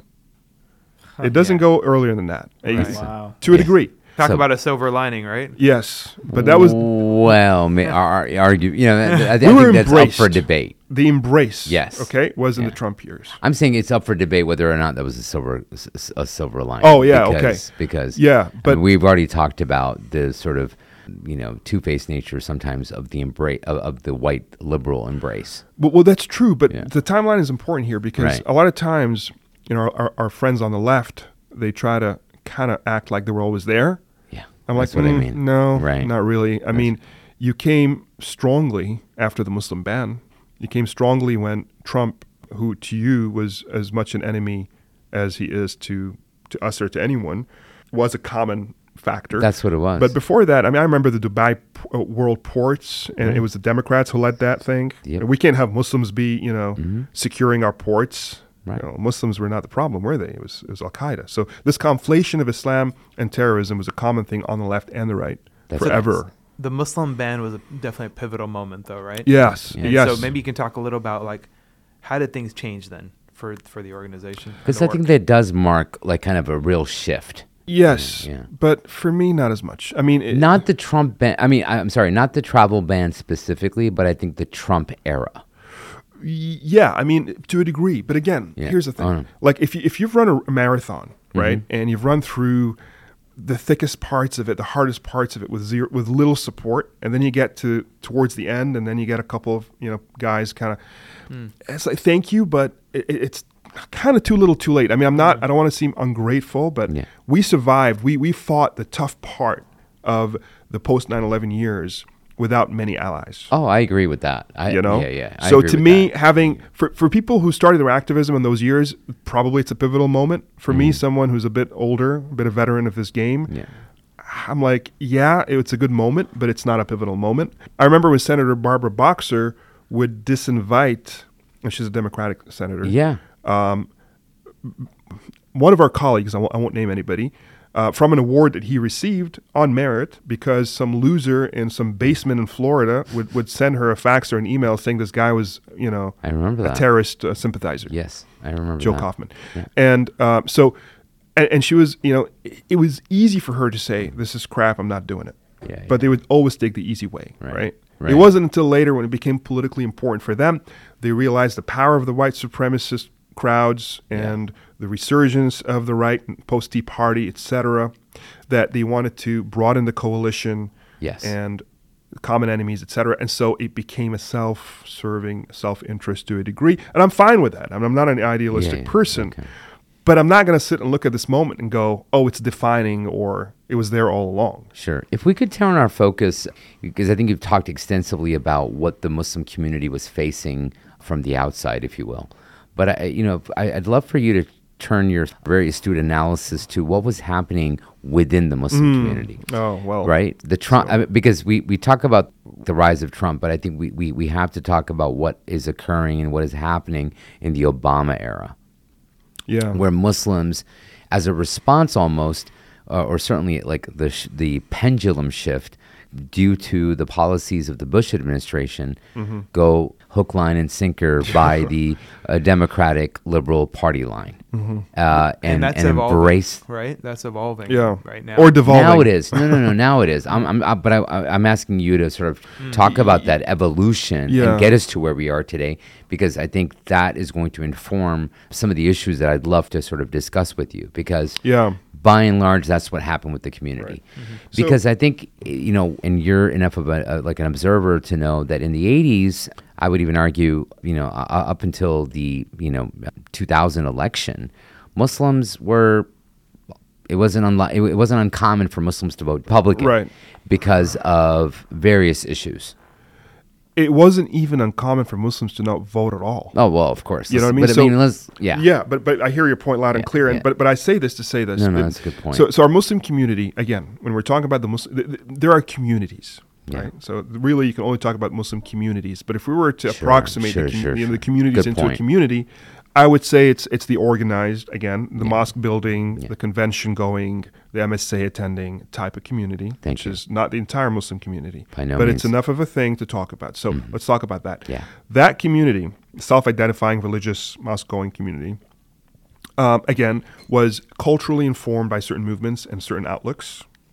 And we talked about that earlier, and I kind of want to piggyback on that conversation to say that as these people got older and became more ingrained in American life, they massaged and changed and altered some of their thinking and some of their ways, and then their children more so, and their grandchildren more and more so. So let's just to finish that thought. There has been a massive evolution from these origins because I don't want to leave it there and people think, okay, this is who the Muslim community is and that's it. There's a natural evolution into the American spaces as a result of just living here and interacting with different ideas and cultures. And so today, what you have is a truly a true departure from these origins into a lot of different corners. They still it still exists, you know, maybe as the mainstream of certain organizations and, and movements, but but generally you've seen this diversity. Now put that on one one shelf. Let's go back to maybe pre-Bush. Pre-Bush, that religious community was conservative Yes. socially, Socially. and culturally. So they felt that probably the Republican Party more was more attuned to their sensibilities. Aligned with their Yes. yeah. mhm. So I would say, even at I think it was 2000, yeah, 2000, uh, the Bush, the first Bush um, uh, election, Bush Lieberman. Bush Lieberman. Yep. Uh, Lieberman was a big deal. Yeah. Yeah, it was a big deal. Lieberman was, a, I mean, it was it was Al Gore Lieberman, but yeah, But Lieberman pre- was. But I- Lieberman was the one who was Yeah. Right, right, yeah, right. It was Al Gore. yeah. That's but but, right. That's but right. Bush Exactly. I thought- and Lieberman mattered. I That's thought right. I thought you said Lieberman intentionally. Yeah. No, no, I did. I Yeah, did, okay, I okay, did. okay, good, But, good. but Because for this is some Gore. reason, I was Yeah. correlating Lieberman with Bush instead of Al Gore. well, they, they are Oh, I, correlated. I in- in remember, yeah. and I've said this before, I, sitting in a Friday khutbah here in the Chicagoland area where the Imam said, if you don't vote for Bush, you have to answer to Allah. Yeah. All right. part of it was not expertise on Bush's policies. Part of it was a reaction to Lieberman. Yeah. But it wasn't Lieberman being Jewish. It was Lieberman being a flaming Zionist Mm-hmm. who was happy to say he didn't give a rat's you know what about Yeah. Palestinian life, etc. Now again, this tells Con- you where the community was. Conversely, though, the Bush, uh, you know, on, on the Bush side, the position they took on secret evidence at that time with the Al Arian case, Yeah. and things like that. I think that was that. I think to me, at least in my assessment, more more more than just the Lieberman effect. It was it was I think what Bush did proactively. To yes, I mean sure, To- sure. I mean Bush was seen as sort of uh, the challenger to that world. You know, um, you know, it was Bill Clinton and his Yeah. very sloppy bombing of Sudan Right. that resonated with Muslims as, as a horrible act. Yeah, remember that? Like it was Prior like the wag, yeah, wag the dog. It was like the dog. Wag the Monica Dog. Lewinsky was That's happening. He wanted Yeah. to change the headline, so he goes and bombs. I think it was a pharmaceutical company Exactly. in Sudan, Yes. and people died. And he goes, "Oh, I'm sorry." And Yeah. that stuff was happening, and certain, you know, persecutions and prosecutions of certain Right, yeah. Muslims here. Yeah. But I think Lieberman had a big part to do with it, and generally the notion that the Republicans were the more folksy, traditional, For sure. family-oriented, For sure there was that. conservative types, right? Mhm. Which which isn't untrue to a degree. There were also the Islamophobic, you know, racist, you know, white supremacist types in many ways. sure. Both were true, but we didn't look to that second part True. until it hit us. and in the face. arguably, especially if we're talking about the immigrant community or the um, first generation community in America, it, you know, they were also financially successful. There was the, there was a financial element too uh, in terms of why Right. the GOP Yeah. was the more safer so- choice for a lot of Muslims. Right. In And- and- addition to the social conservatism. Absolutely. Yeah. And we didn't have organizations or leaders uh, or thinkers who are well versed in politics the way we do today. At all. None of our none of the organizations working in you know voting and get out the vote and really existed at the time. You're right. Uh, you know, and the ones that did weren't they were sort of lackadaisical on these issues. It Yeah. wasn't, you know, I remember going to ISNA conventions. Uh-huh. This isn't about ISNA, it's about the crowds. And you would walk around the halls and you talk to people. And the big debate there was is voting halal or haram? No, you're right. That, Especially that at was the extent of our political involvement is that is debating whether voting is halal or haram, it, whether music was halal or haram. I remember having these debates and they would take up half the time at the ISNA convention. Nobody has these debates today. You're right. So there was a shift from there, and again, this came from these older movements and these older traditions. Yeah. That came with certain people that came here, and then you grow from that, and then you're reactionary. You make an entire decision based on one or two things, Yeah. and then you learn from that, and you That's get right. slapped around, and then you start to learn. And so there's been a growing, you know, a Or- learning curve. Maturation Yeah. Right, among So- in the Muslim community vis-a-vis percent. Now, now you're running. Now you're running people, and, and they're winning. And now you have people who are strategists, and you know what they're doing, etc. Yeah. So it's like a 20 year love affair between the Muslim community and, and the Democratic Party. Start right, wouldn't you say? Starting with 20? at least, I mean, Yeah. starting with nine, nine, post 9 11 Yeah. uh, Bush response, the Obama election, the Trump the Trump election. Right. Yeah. Uh, and I think, Pro- Professor, you were asking about the Muslim community's evolution Yeah. throughout. Yeah, Of throughout. course, and we're now seeing some changes. Do you want? To can you comment w- on that? I, I think we're seeing a pivotal point in which that trend is either stopping or reversing. Mm-hmm. Correct. Um, and, and I think in terms of the community's evolution during that time, it was most of that time was driven by fear, legitimate fear of wanton prosecutions. I mean, you have to remember again, young people, but you guys remember. I mean, Yeah. you had organizations that were legitimate, you know, organizations that were shut down, charities that were shut yeah. down for no other reason than political, you know, play Absolutely. and people put behind bars for life. Mm-hmm. And it was it was a fishing expedition. I mean, everybody was looked at. I mean, here in Chicago, we had this story where the FBI was monitoring, and there's a, there's a film by Assia Boundaoui about this called "The Feeling of Being Watched," and I think it won a lot of awards. It was on HBO. Uh, an entire community, you know, the largest Palestinian community in the United States, was surveyed for for years, for for 10, 15 years, where nobody was accused of any crime, and nobody was arrested, and no charges were made. That's right. And all of this money and time and capital, intellectually, politically, was expended in just harassing and watching these individuals just because they were Arab and Palestinian Oh, and Muslim. absolutely. And that started after the first World Trade Center bombing, Clinton years. Right. And- Where where you had co-conspirators. That's correct. Unindicted, excuse me. Unindicted, yes, co-conspirators. And it li- it was a veritable list of the who's who of the American Muslim leadership. Uh, you had the president of ISNA, the president of ICNA. You had various uh, scholars and, and imams who were on that list. I- It, was endless. Yeah, and it kept happening. Oh, it kept was- happening. So it was, you know, I anything goes. Few individuals, few legal minds, few media personalities, few celebrities would stand up and say this is BS. It needs That's to right. stop. I mean, case in point is when the Iraq War was called for, there was some Pushback. pushback, but mm-hmm. the majority on both sides, you know, took the pill, That's drank the Kool Aid, and this wouldn't happen if the conditions of society were such that we were seen as equals or, or close to being equals. It goes back to that point that you're lesser, you are dispensable.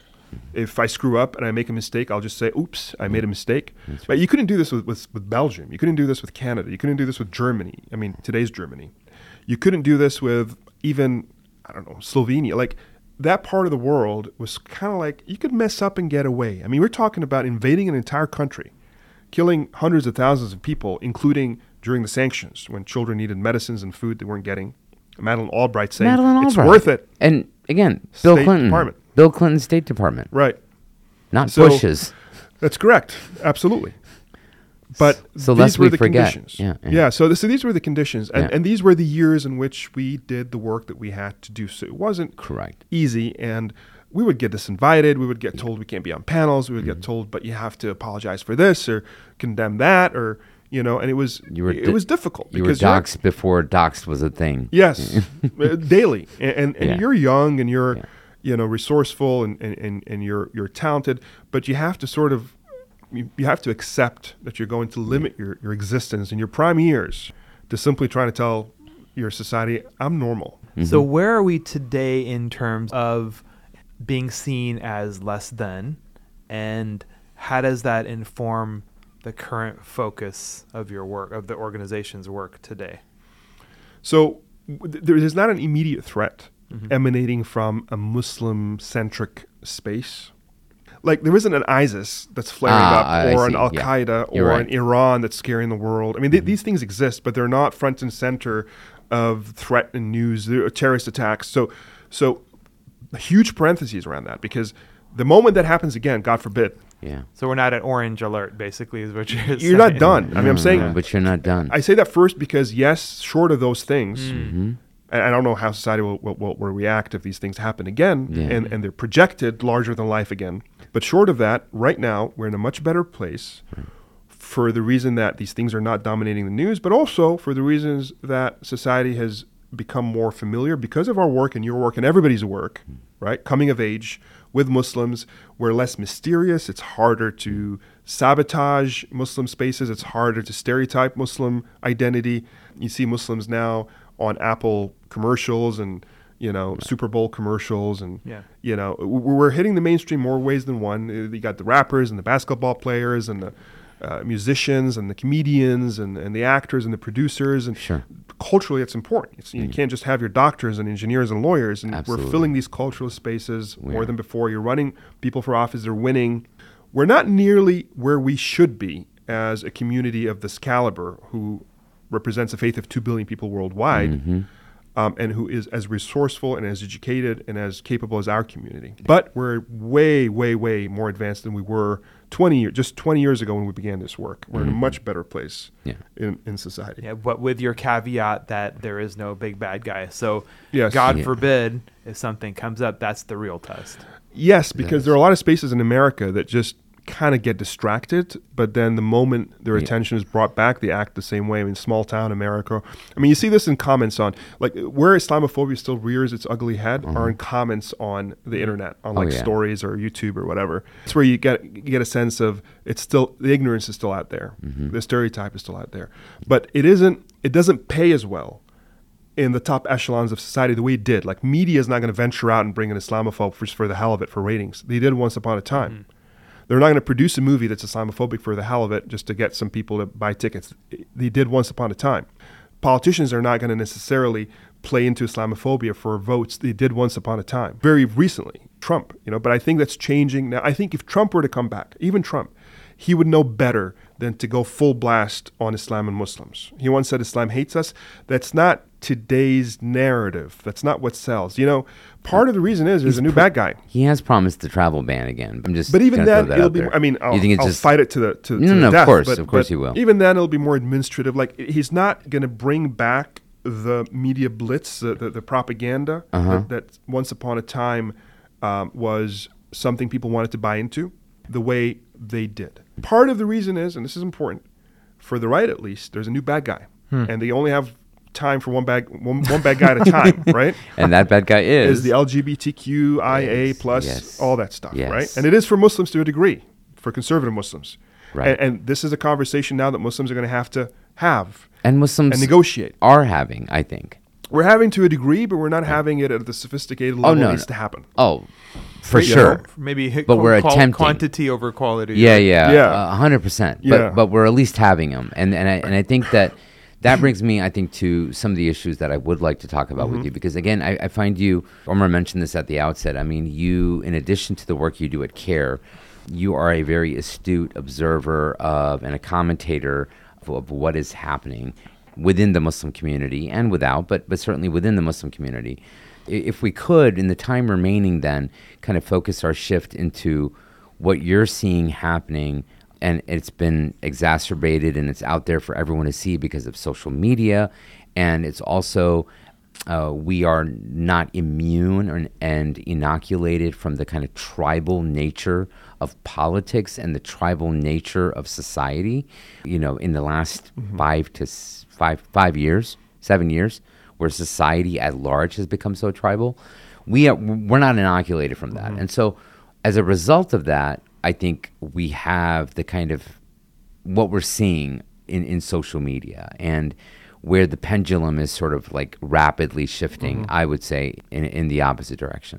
and and re- and I think the, the the comment that you made about the new bad guy, right? I think Yeah. I'm almost that has just double clicking. galvanized. Yeah, huh? Uh, yeah, that has galvanized yeah, the Muslim imagination because I think that no other issue, I'm, I'm I'm not going to say no other issue, but I think that issue certainly has galvanized a lot of Muslim response. Which which sure feels to me like people sort of taking the bait.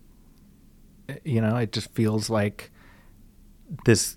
A lot of this is just ginned up. Ginned and up. It's trying to get people. Would you agree off. with that, Um, And when did it become the the when did it when was the pivot from? Uh, and, the I mean, ba- and of- Ahmed, s- you said, I mean, there's a nuanced Yeah. conversation to be had, but but Well, let's have it. No, no, Well, well, here, but the nuanced conversation is always the last to be had.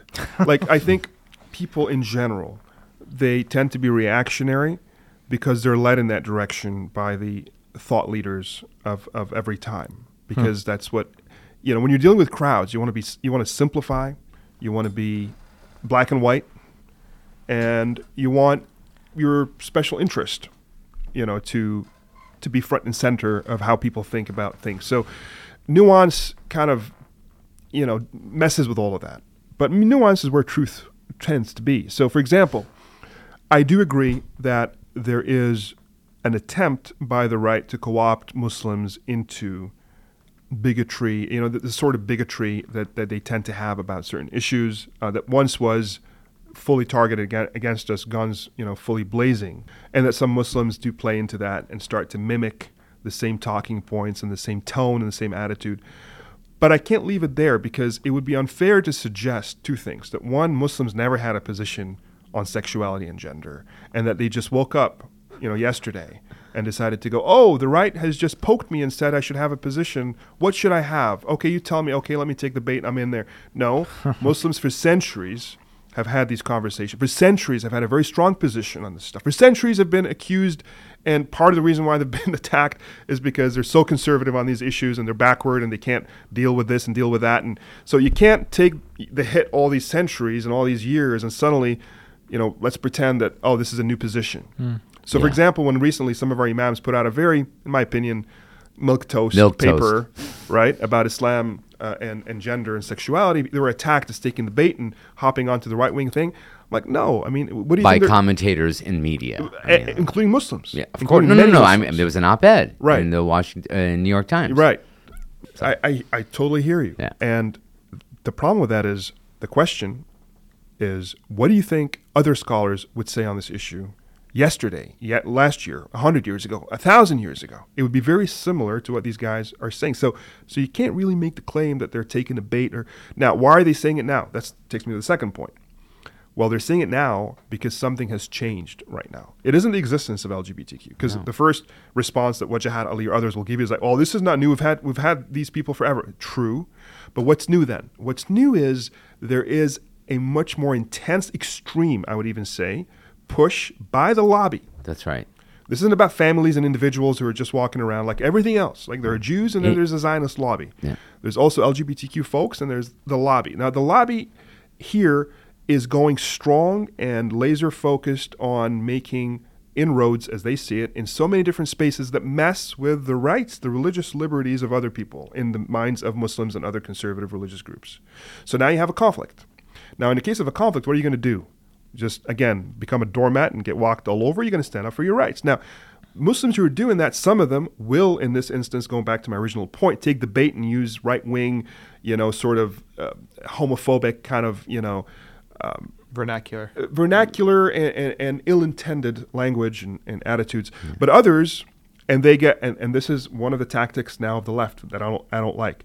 They'll sweep both groups into the same Oh. black box. So others mm-hmm. in the Muslim Literally- community Well, being called white supremacist. Yeah, they'll, they'll go out of their way to be nuanced. They'll go out of their way to be professional and nice and, and, and, and concede this and that, but then say, hey, I want my kids to opt out of something that's against my religious values. And simply by saying that, Oh, you're siding with the white supremacists. it's just one big blob. So it doesn't matter if you're actually, you know, a homophobic bigot or if you're someone who just doesn't want to play along with something they don't believe in, but is respectful of everybody else's rights to do so. That's right. And treats everybody with respect and love and dignity.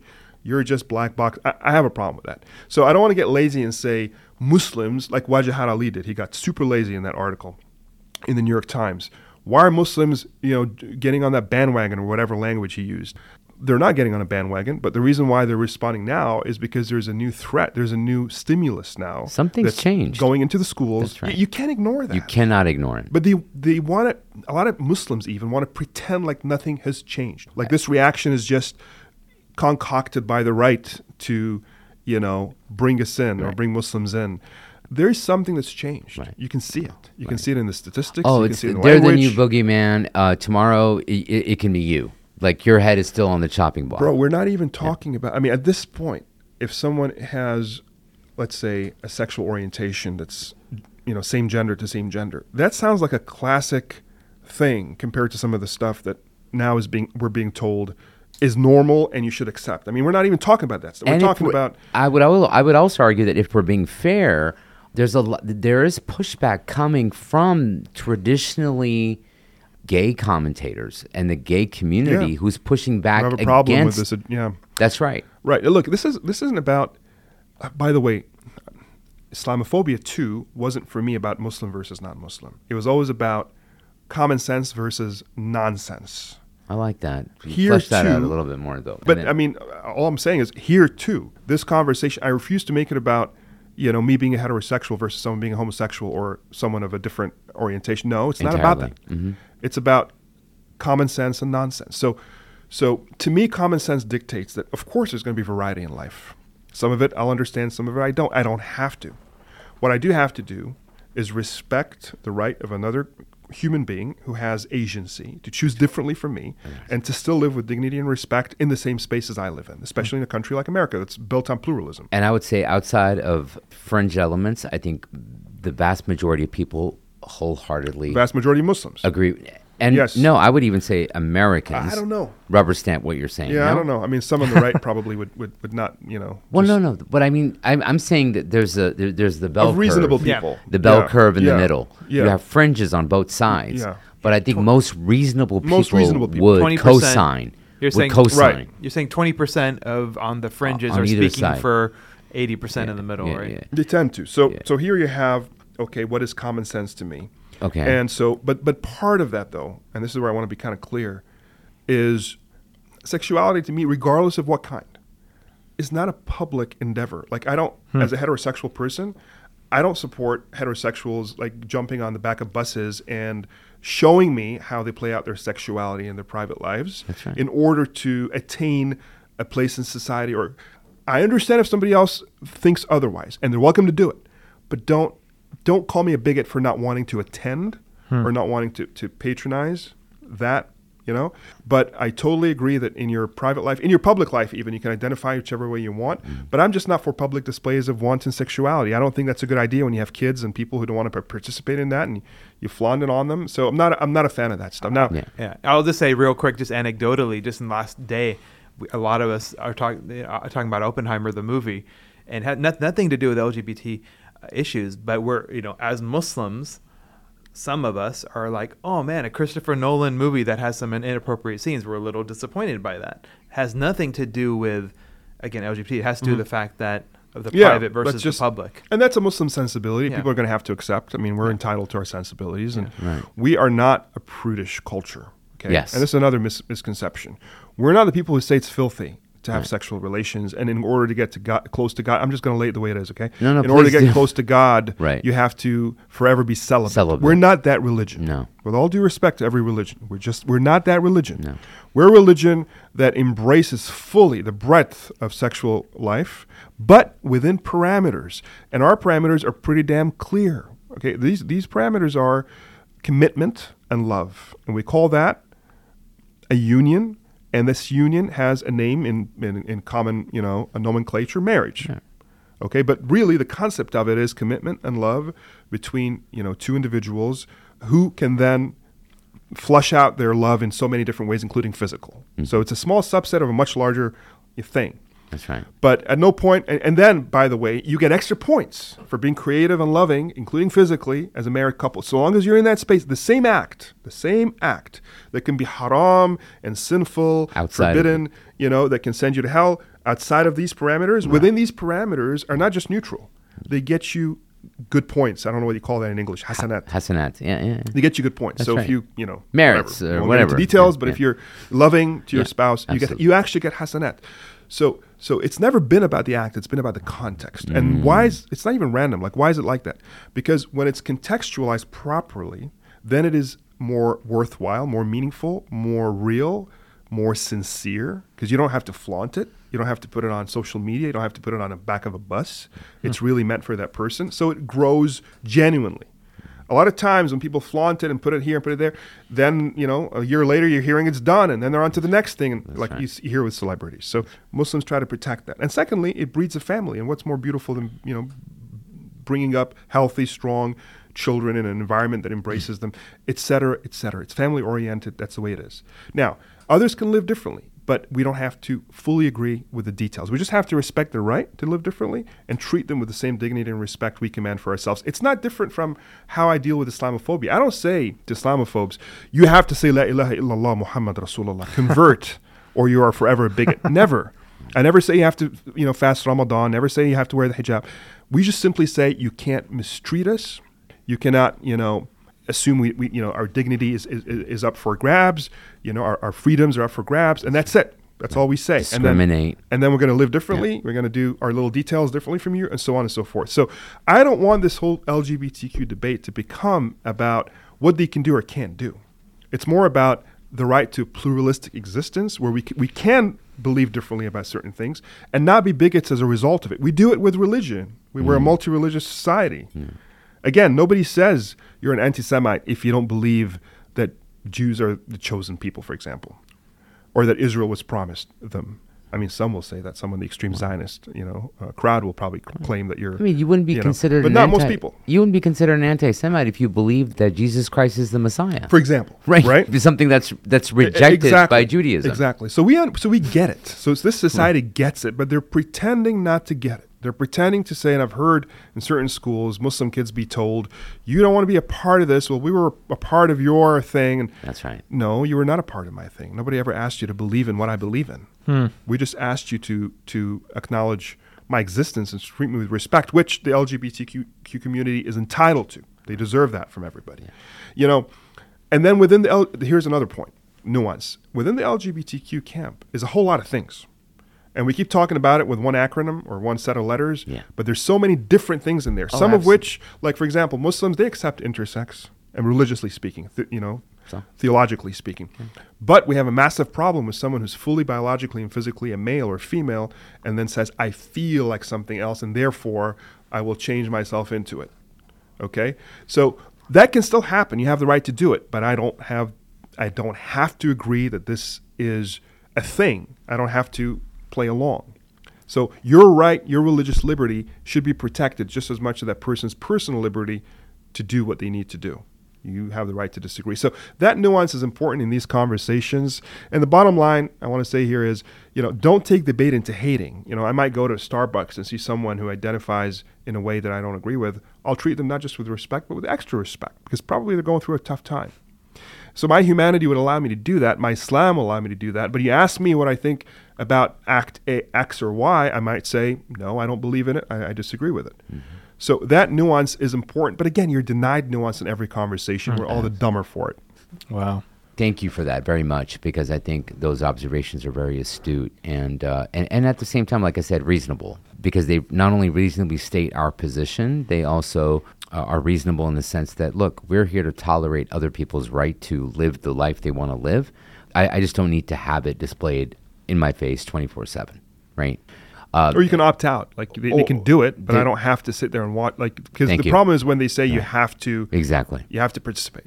this issue has really resulted in Muslims sort of just going again hook, line, and sinker, if you will, into the dark re- recesses of the far right. At least some elements. I'm not saying that, that that's been the mainstream Muslim opinion or the mainstream Muslim position. But I think that the response is to put it in, putting it into sort of uh, social media colloquial to, to just go full red pilled. And we see that, I think, also playing out with uh, certain media personalities and the embrace of such personalities. And Andrew Tate comes to mind. I, I frankly, I saw it play out even during the pandemic uh, with regards to positions around the vaccine, uh, positions around, um, you know, COVID restrictions, where because I think of this issue and what the left, the way the left has has has been essentially co-opted by the lobby, if you will, right? To go back to what you Yeah. said earlier, pushback from the Muslims has been to go full on MAGA or full on red pill. So it's bleeding into other the embr- the embrace of the Republican response to LGBT issues has bled into embrace of that of, the, of a Republican or right response on Everything. Everything. Everything.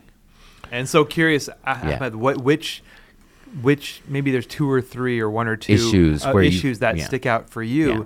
that you've seen Muslims do that. Like I think about a year and a half ago, I would have loved to pick your like Yeah. like like like pick your brain about the the kind of Muslim response that I saw around pandemic Yeah. Right. and around you know COVID restrictions. Yeah. Now though, I think Yeah. I think what's really timely or what what, what we see playing out, at least again in certain c- circles of social media, you know, if, if if MT is a thing, Muslim mm-hmm. Twitter, then then it certainly plays out there, which is you know like conversations around Andrew Tate, conversations around. I think yeah, I think I think the Yeah. the again, like you said, Parvez, more so than the pandemic Yeah. response, the masculine, the response to masculinity, femininity. I think Frankly, is I've super even interesting. seen it play out with the war in Ukraine. Right. Where, yeah, Muslims have sort of adopted a position that just so happens to be the position of most Republicans. Yeah. Do you know what I Uh, mean? Yeah, and again, I mean, I, I understand you're, you're you're talking generally, but of I course, am. in the Muslim community, you have different sways and different directions um, For sure. amongst different currents of the community, et cetera. But, but look, I, I think most people, the average person, and this is a newsflash to the polemicists, or maybe it isn't, but they don't think in terms of right wing and, and left wing. Like that's not that's not a natural human thing to do. Okay. You're not going out there and thinking, where do I belong on, on, on the scale and where should I sit and what have I done wrong to leave here? Maybe I should. No. They're just thinking about what seems reasonable to them at any given moment and what seems unreasonable. The problem is when you have extremism, and we are a country of extremists right now. It's funny because we spent years fighting extremism, and in the meantime, we developed our own unique brand of domestic extremism almost on every cultural facet That's right. irony. That's and irony. it's on both sides. No, it's on it both is. the left and the right. Right. and we're we're driven right now by a rift between extremists on both sides. We're driven, and I feel like uh, many of the mainstream political actors are uh, basically speak to the fringes.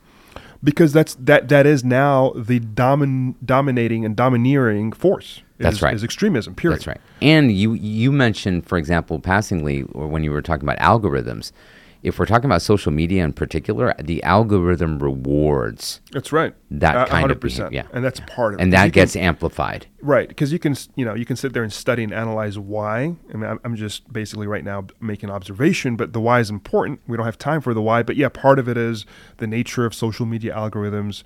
Part of it is the pendulum swing that tends to happen in Right. cultural phenomenon, phenomena, etc. But in, but going back to Muslims, so people in general, Muslims included, they don't necessarily think in terms of right wing and left wing. That's the polemicists, Agreed. and especially the extremists among them who are who are pounding the idea that you got to sit in one corner and, and play through it for life. So what happens when there is an idea that someone doesn't like, and then you're not allowed to talk about it, and then somebody comes along, he's bold enough, eloquent enough, has enough charisma, and finally says, "Screw it, I'm going to talk about it," and he says essentially a lot of the things that you were thinking. What's going to happen is you're going to see this person as a hero. The problem with that is you then take everything this person comes with, along with what drew you to this person to begin with. To and begin that's, with. again, a human phenomenon. And it, mm-hmm. it's a cause of, of much problems in the world. And it happens on both sides of the political spectrum and the cultural spectrum. You know, so Muslims are not immune to it. So when they're looking at someone like Andrew Tate and they see in him a heroic figure, Or Jordan Peterson. they probably don't even know that much about him. Yeah. I, I bet you anything, mm-hmm. that, or Jordan Peterson, or any of those guys. Oh. A lot of times, people who lionize these individuals know only, you know, tidbits and fractions of their life and and their rhetoric, but they know the stuff that appeals to them, and they want to keep listening to it. But they take the person en masse, wholesale, because again, that's a natural human thing to do. It's hmm. easier, you know, it's less stressful on your mind. But if you were to show them certain other aspects, maybe they'll they'll they'll they'll, they'll realize that this person again is nuanced and has good and bad, or maybe they're so impressed by the parts that they like that they'll just look away, and this happens more often than not. That's right. But so someone like Andrew Tate, again, when you come from an extremist perspective, he's all bad. When you come from another extremist perspective, he's all good. Both are silly, and both are not really going to appeal to a searching mind. Like many things in life, Andrew Tate, like many people, he has his good and bad sides. And if you acknowledge that, it doesn't make him any better, it doesn't make you any weaker. It makes you smarter and capable of analyzing him better. So, aspects of Andrew Tate that are good, objectively, he's smart as a whip. He's got good memory, good eloquence, good charisma, good stage presence. These are all objectively true. He's a smart guy. I mean, he's a chess master. His father was a chess master. He's a disciplined guy. He's fit. Works out. He was a um, kickboxing, you know, Yeah. world champion. It's uh, there's much to admire about him. Good-looking guy, you know, presentable. A lot of the things he says, some of the things he says, are true. When he talks about how masculinity is dying in the West, how it is being penalized, how the opposite is being, you know, glorified as as, as the go-to thing, and you know, effeminate, you know, men and masculine, etc. And this appeals to a lot of people who are seeing again extremism from the other side. That's right, and I think that right there, I think identifies the uh, attraction to people like Tate because they are speaking to issues that again, Vacuums. Exactly. you know, and they're filling Exactly. vacuums at very Exactly. opportune and necessary moments. Okay, Right. So then he converts to Islam, and he converts for a lot of the right reasons. He says things that are very true about the nature of what Islam is and isn't, and you know what the devil is and God, etc. Mm-hmm. You listen to him, and he's appealing in many ways. Now you look at the same guy, and he's led a life that he thinks is top G and amazing and top one percent. Everybody should aspire to, and it's pretty gimmicky and and, and, and corny and what's the word you get you know young people use? Cringe right? Maybe you need to be older to realize that. I think he'll realize it in his lifetime i promise you that. He's going to look back and, and go what the heck? You know this is really cringe. Because you know this isn't the point. And uh, hopefully as he gets into islam and Yeah. he, he unpacks the real the core of islamic values he'll realize that the, the top islamic value to be had for a human being is humility. Because it's from that point that you realize the greatness of god and your limitation Yeah. and it's from that point that you begin you can begin to have a proper relationship with God and know that you're not really in charge, you don't really have that much power. So this whole haughty kind of like let me be, you know, top G, I'm the strongest, I'm the best, I'm the smartest. I'm, most of the time you're not in charge of what happens to you.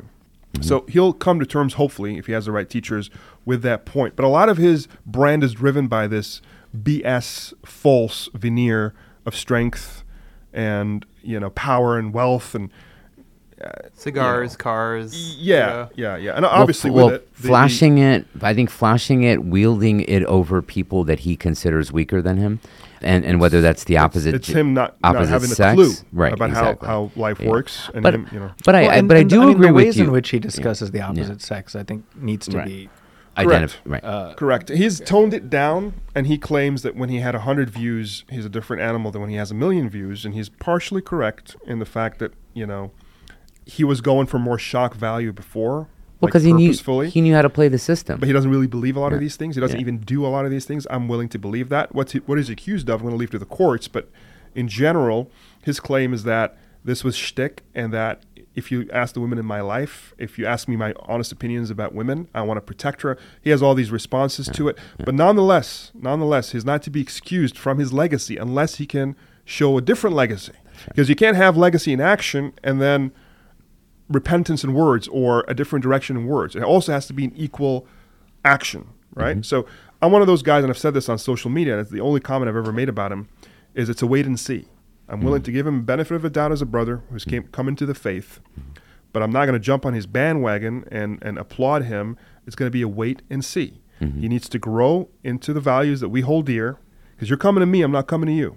Mm, And that. once you do, then welcome on board. I mean, welcome on board anyway. I'm not judging his Islam. Allah does that. But as far as a com- community person, I want you, I want to see you publicly. You're a public figure, bro.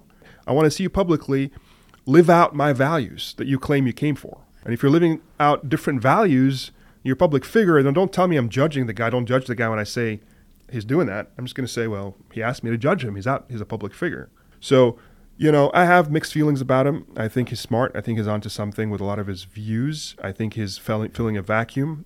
He's definitely watchable but I think he's very cringe in, in, in that aspect of materialism, Yeah. of which his way of t- his misogyny, if you will, is a subset. But the larger the larger aspect is materialism. I agree. Right, I he has this corny materialism That's right. that he applies to to money and wealth and his body and his looks and women, but not only the women issue. Right, it's just part of this larger.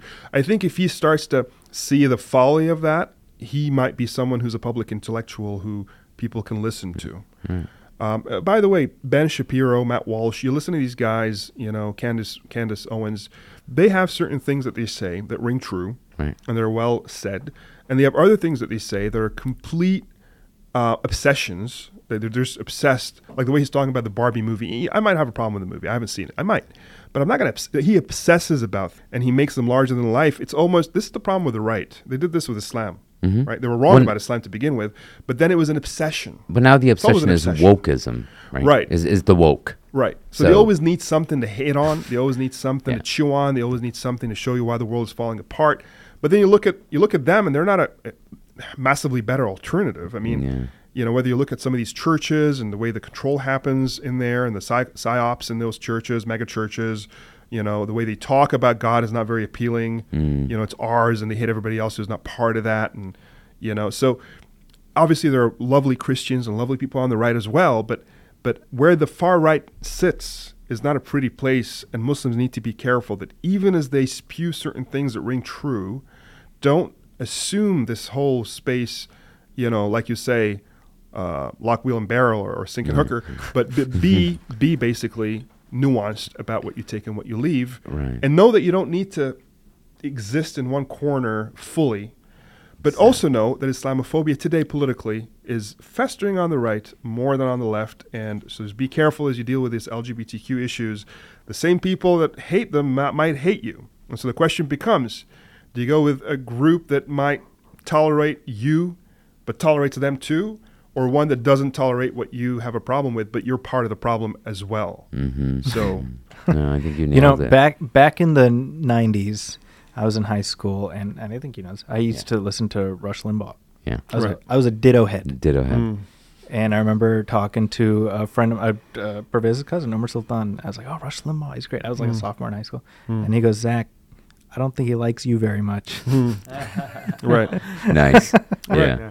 I, Right. I, I like that. I also liked what resonated when you said corny materialism because Mhm. we feel it, you know, on on social media, which are really ad platforms at the end of them. At the end of the day, people yeah. don't realize. But calling it corny is such a perfect takedown of that. But uh, but this is the this is what defined our work. Remember, I told you this is how we Mhm. dealt with the right wing on Fox. You have to have the confidence. I want our children to learn this. You have to have the confidence to define yourself, not be defined by someone else, and then have that person conform to your definitions. You're the leader in this game because you know your faith. You study it from its proper sources, from the wisdom of the prophet. The Quran says, and I don't want to get too religious here, but the Quran does talk about لِيَعْلِمُكُمُ الْكِتَابَ وَالْحِكْمَةِ to teach you the book and wisdom. They're separated out. The book itself alone will not alone teach you wisdom because wisdom is designed only to be passed from human to human. It can never pass from paper to human. So in order for the kitab, which had all the knowledge, to become person, personified and be taught as wisdom, the prophet had to exist. Correct. It was as, as important as the Quran in the message. So we look to him and those who learned from him, and it comes, it trickles down like a waterfall, to learn that wisdom. Anybody who goes through that wisdom, welcome. Anybody who challenges it, we don't take their colors over ours. We have them color with our color. You know what I'm saying? Mm-hmm. So, Yeah. so you got to know that we're corny materialism is not a thing for us. We don't do that because we know better of it. We know that we're from dust to dust. We know that however strong you are, you're going to become weak and you know die one day. So don't embrace that part of you. You can be strong, but don't embrace it as like coming from yourself and something that you know you've accomplished. You could be wealthy, but you give money to the poor and you don't embrace it as an identity and you run with it. And I'm successful, everybody else is a failure. I'm top G. That's not that's not our culture. That's not our religion. So if someone's going to come along and do that, you can't look at them and say, I'm gonna I'm gonna drop this religion and this wisdom and this prophet, and this guy now is gonna be my shining light. But you can also say this guy has certain things that I admire, certain things that I like. He's disciplined, he works out, he's good at chess, he's smart, he has some ideas. But you know, you got to be nuanced, right? Don't take the baby and the bathwater. Throw out the bathwater, hold on to the baby. And that's kind know- of the theme of all these Yeah. topics. Right? Yeah, yeah, no, I if, agree. If I can uh, add just one thought, um, we're talking about the algorithm. You know, this is the problem. Right. If you're talking about like YouTube or social media, it's this algorithmic feedback loop because Andrew Tate will bounce you over to Ben Shapiro, who bounces you over to Steven Crowder, who bounces you over to Candace Owens, to, to uh, Jordan Peterson, you name. It. And so you're you're inundated by the illusion of. Uh, you know, diversity of thinkers, Thank but you. they're all articulating the same message, and you're like, well, this this is obviously capital T true. Remember the clicks conversation we had earlier? I mean, that's how America functions. It's true on the left too. Yeah. I mean, if you throw yourself into Oh, one yeah. One of the loopholes of, of No, the left sure. No doubt. media, you're gonna No you're gonna be spinning around in those spaces all No the doubt. time as well. 100%. And they become echo chambers, and you got Mm, echo chambers on both sides. And again, America now is becoming a land of extremism. Uh-huh. We're incapable of talking to each other across an aisle. Hmm. We're incapable of having a proper conversation that is for the common good. Republicans and um, Democrats are in a way worse off than Ukrainians and Russians. I mean, the other guys, you know, they're using guns, but here it's still enemy versus enemy. But Yeah. they've just learned to do it in a, in a, in a way through a certain system, which I guess is better off. But at the end of the day, it's not good for the future of America if we can't look at, at ourselves as Americans first, rather than as two separate entities that are going for the jugular all the time. yeah. Yeah. Wow. Yeah. yeah. I, yeah. we Um, could keep going, but I That's know we're out right. of I could I could literally listen to you for hours and, and, and I think discuss issue after issue. But uh, thank you so much, Ahmed. No, it's, thank you it's guys. been amazing. I, It's been a pleasure know, speaking with you guys. Next can- trip to Chicago or the next time you're in the Bay, we we want to have you back. So It'd be my pleasure. For now, it'll be deep dish pizza. that's right. Yeah. So uh, obviously, I think people know where they can find you. You're active. You, you do write on Facebook. People can definitely check you out there. Uh, websites, CAIR. I imagine CAIR Chicago. That's right. cairchicago.org. Okay. ORG. hmm Yep. and, and find out the work that you're doing there. But again, thank you for your time. Thank you for making this stop on our Chicago travel to be such a memorable one. And it's thank you pleasure, for the gentlemen. Yeah, and Until the hospitality that you've so shown us um, here in your beautiful offices. Yeah, so so good to actually meet you in person after following on, following you on Facebook for years. So like it was a pleasure for me. Thank you so much, all of you. Nice.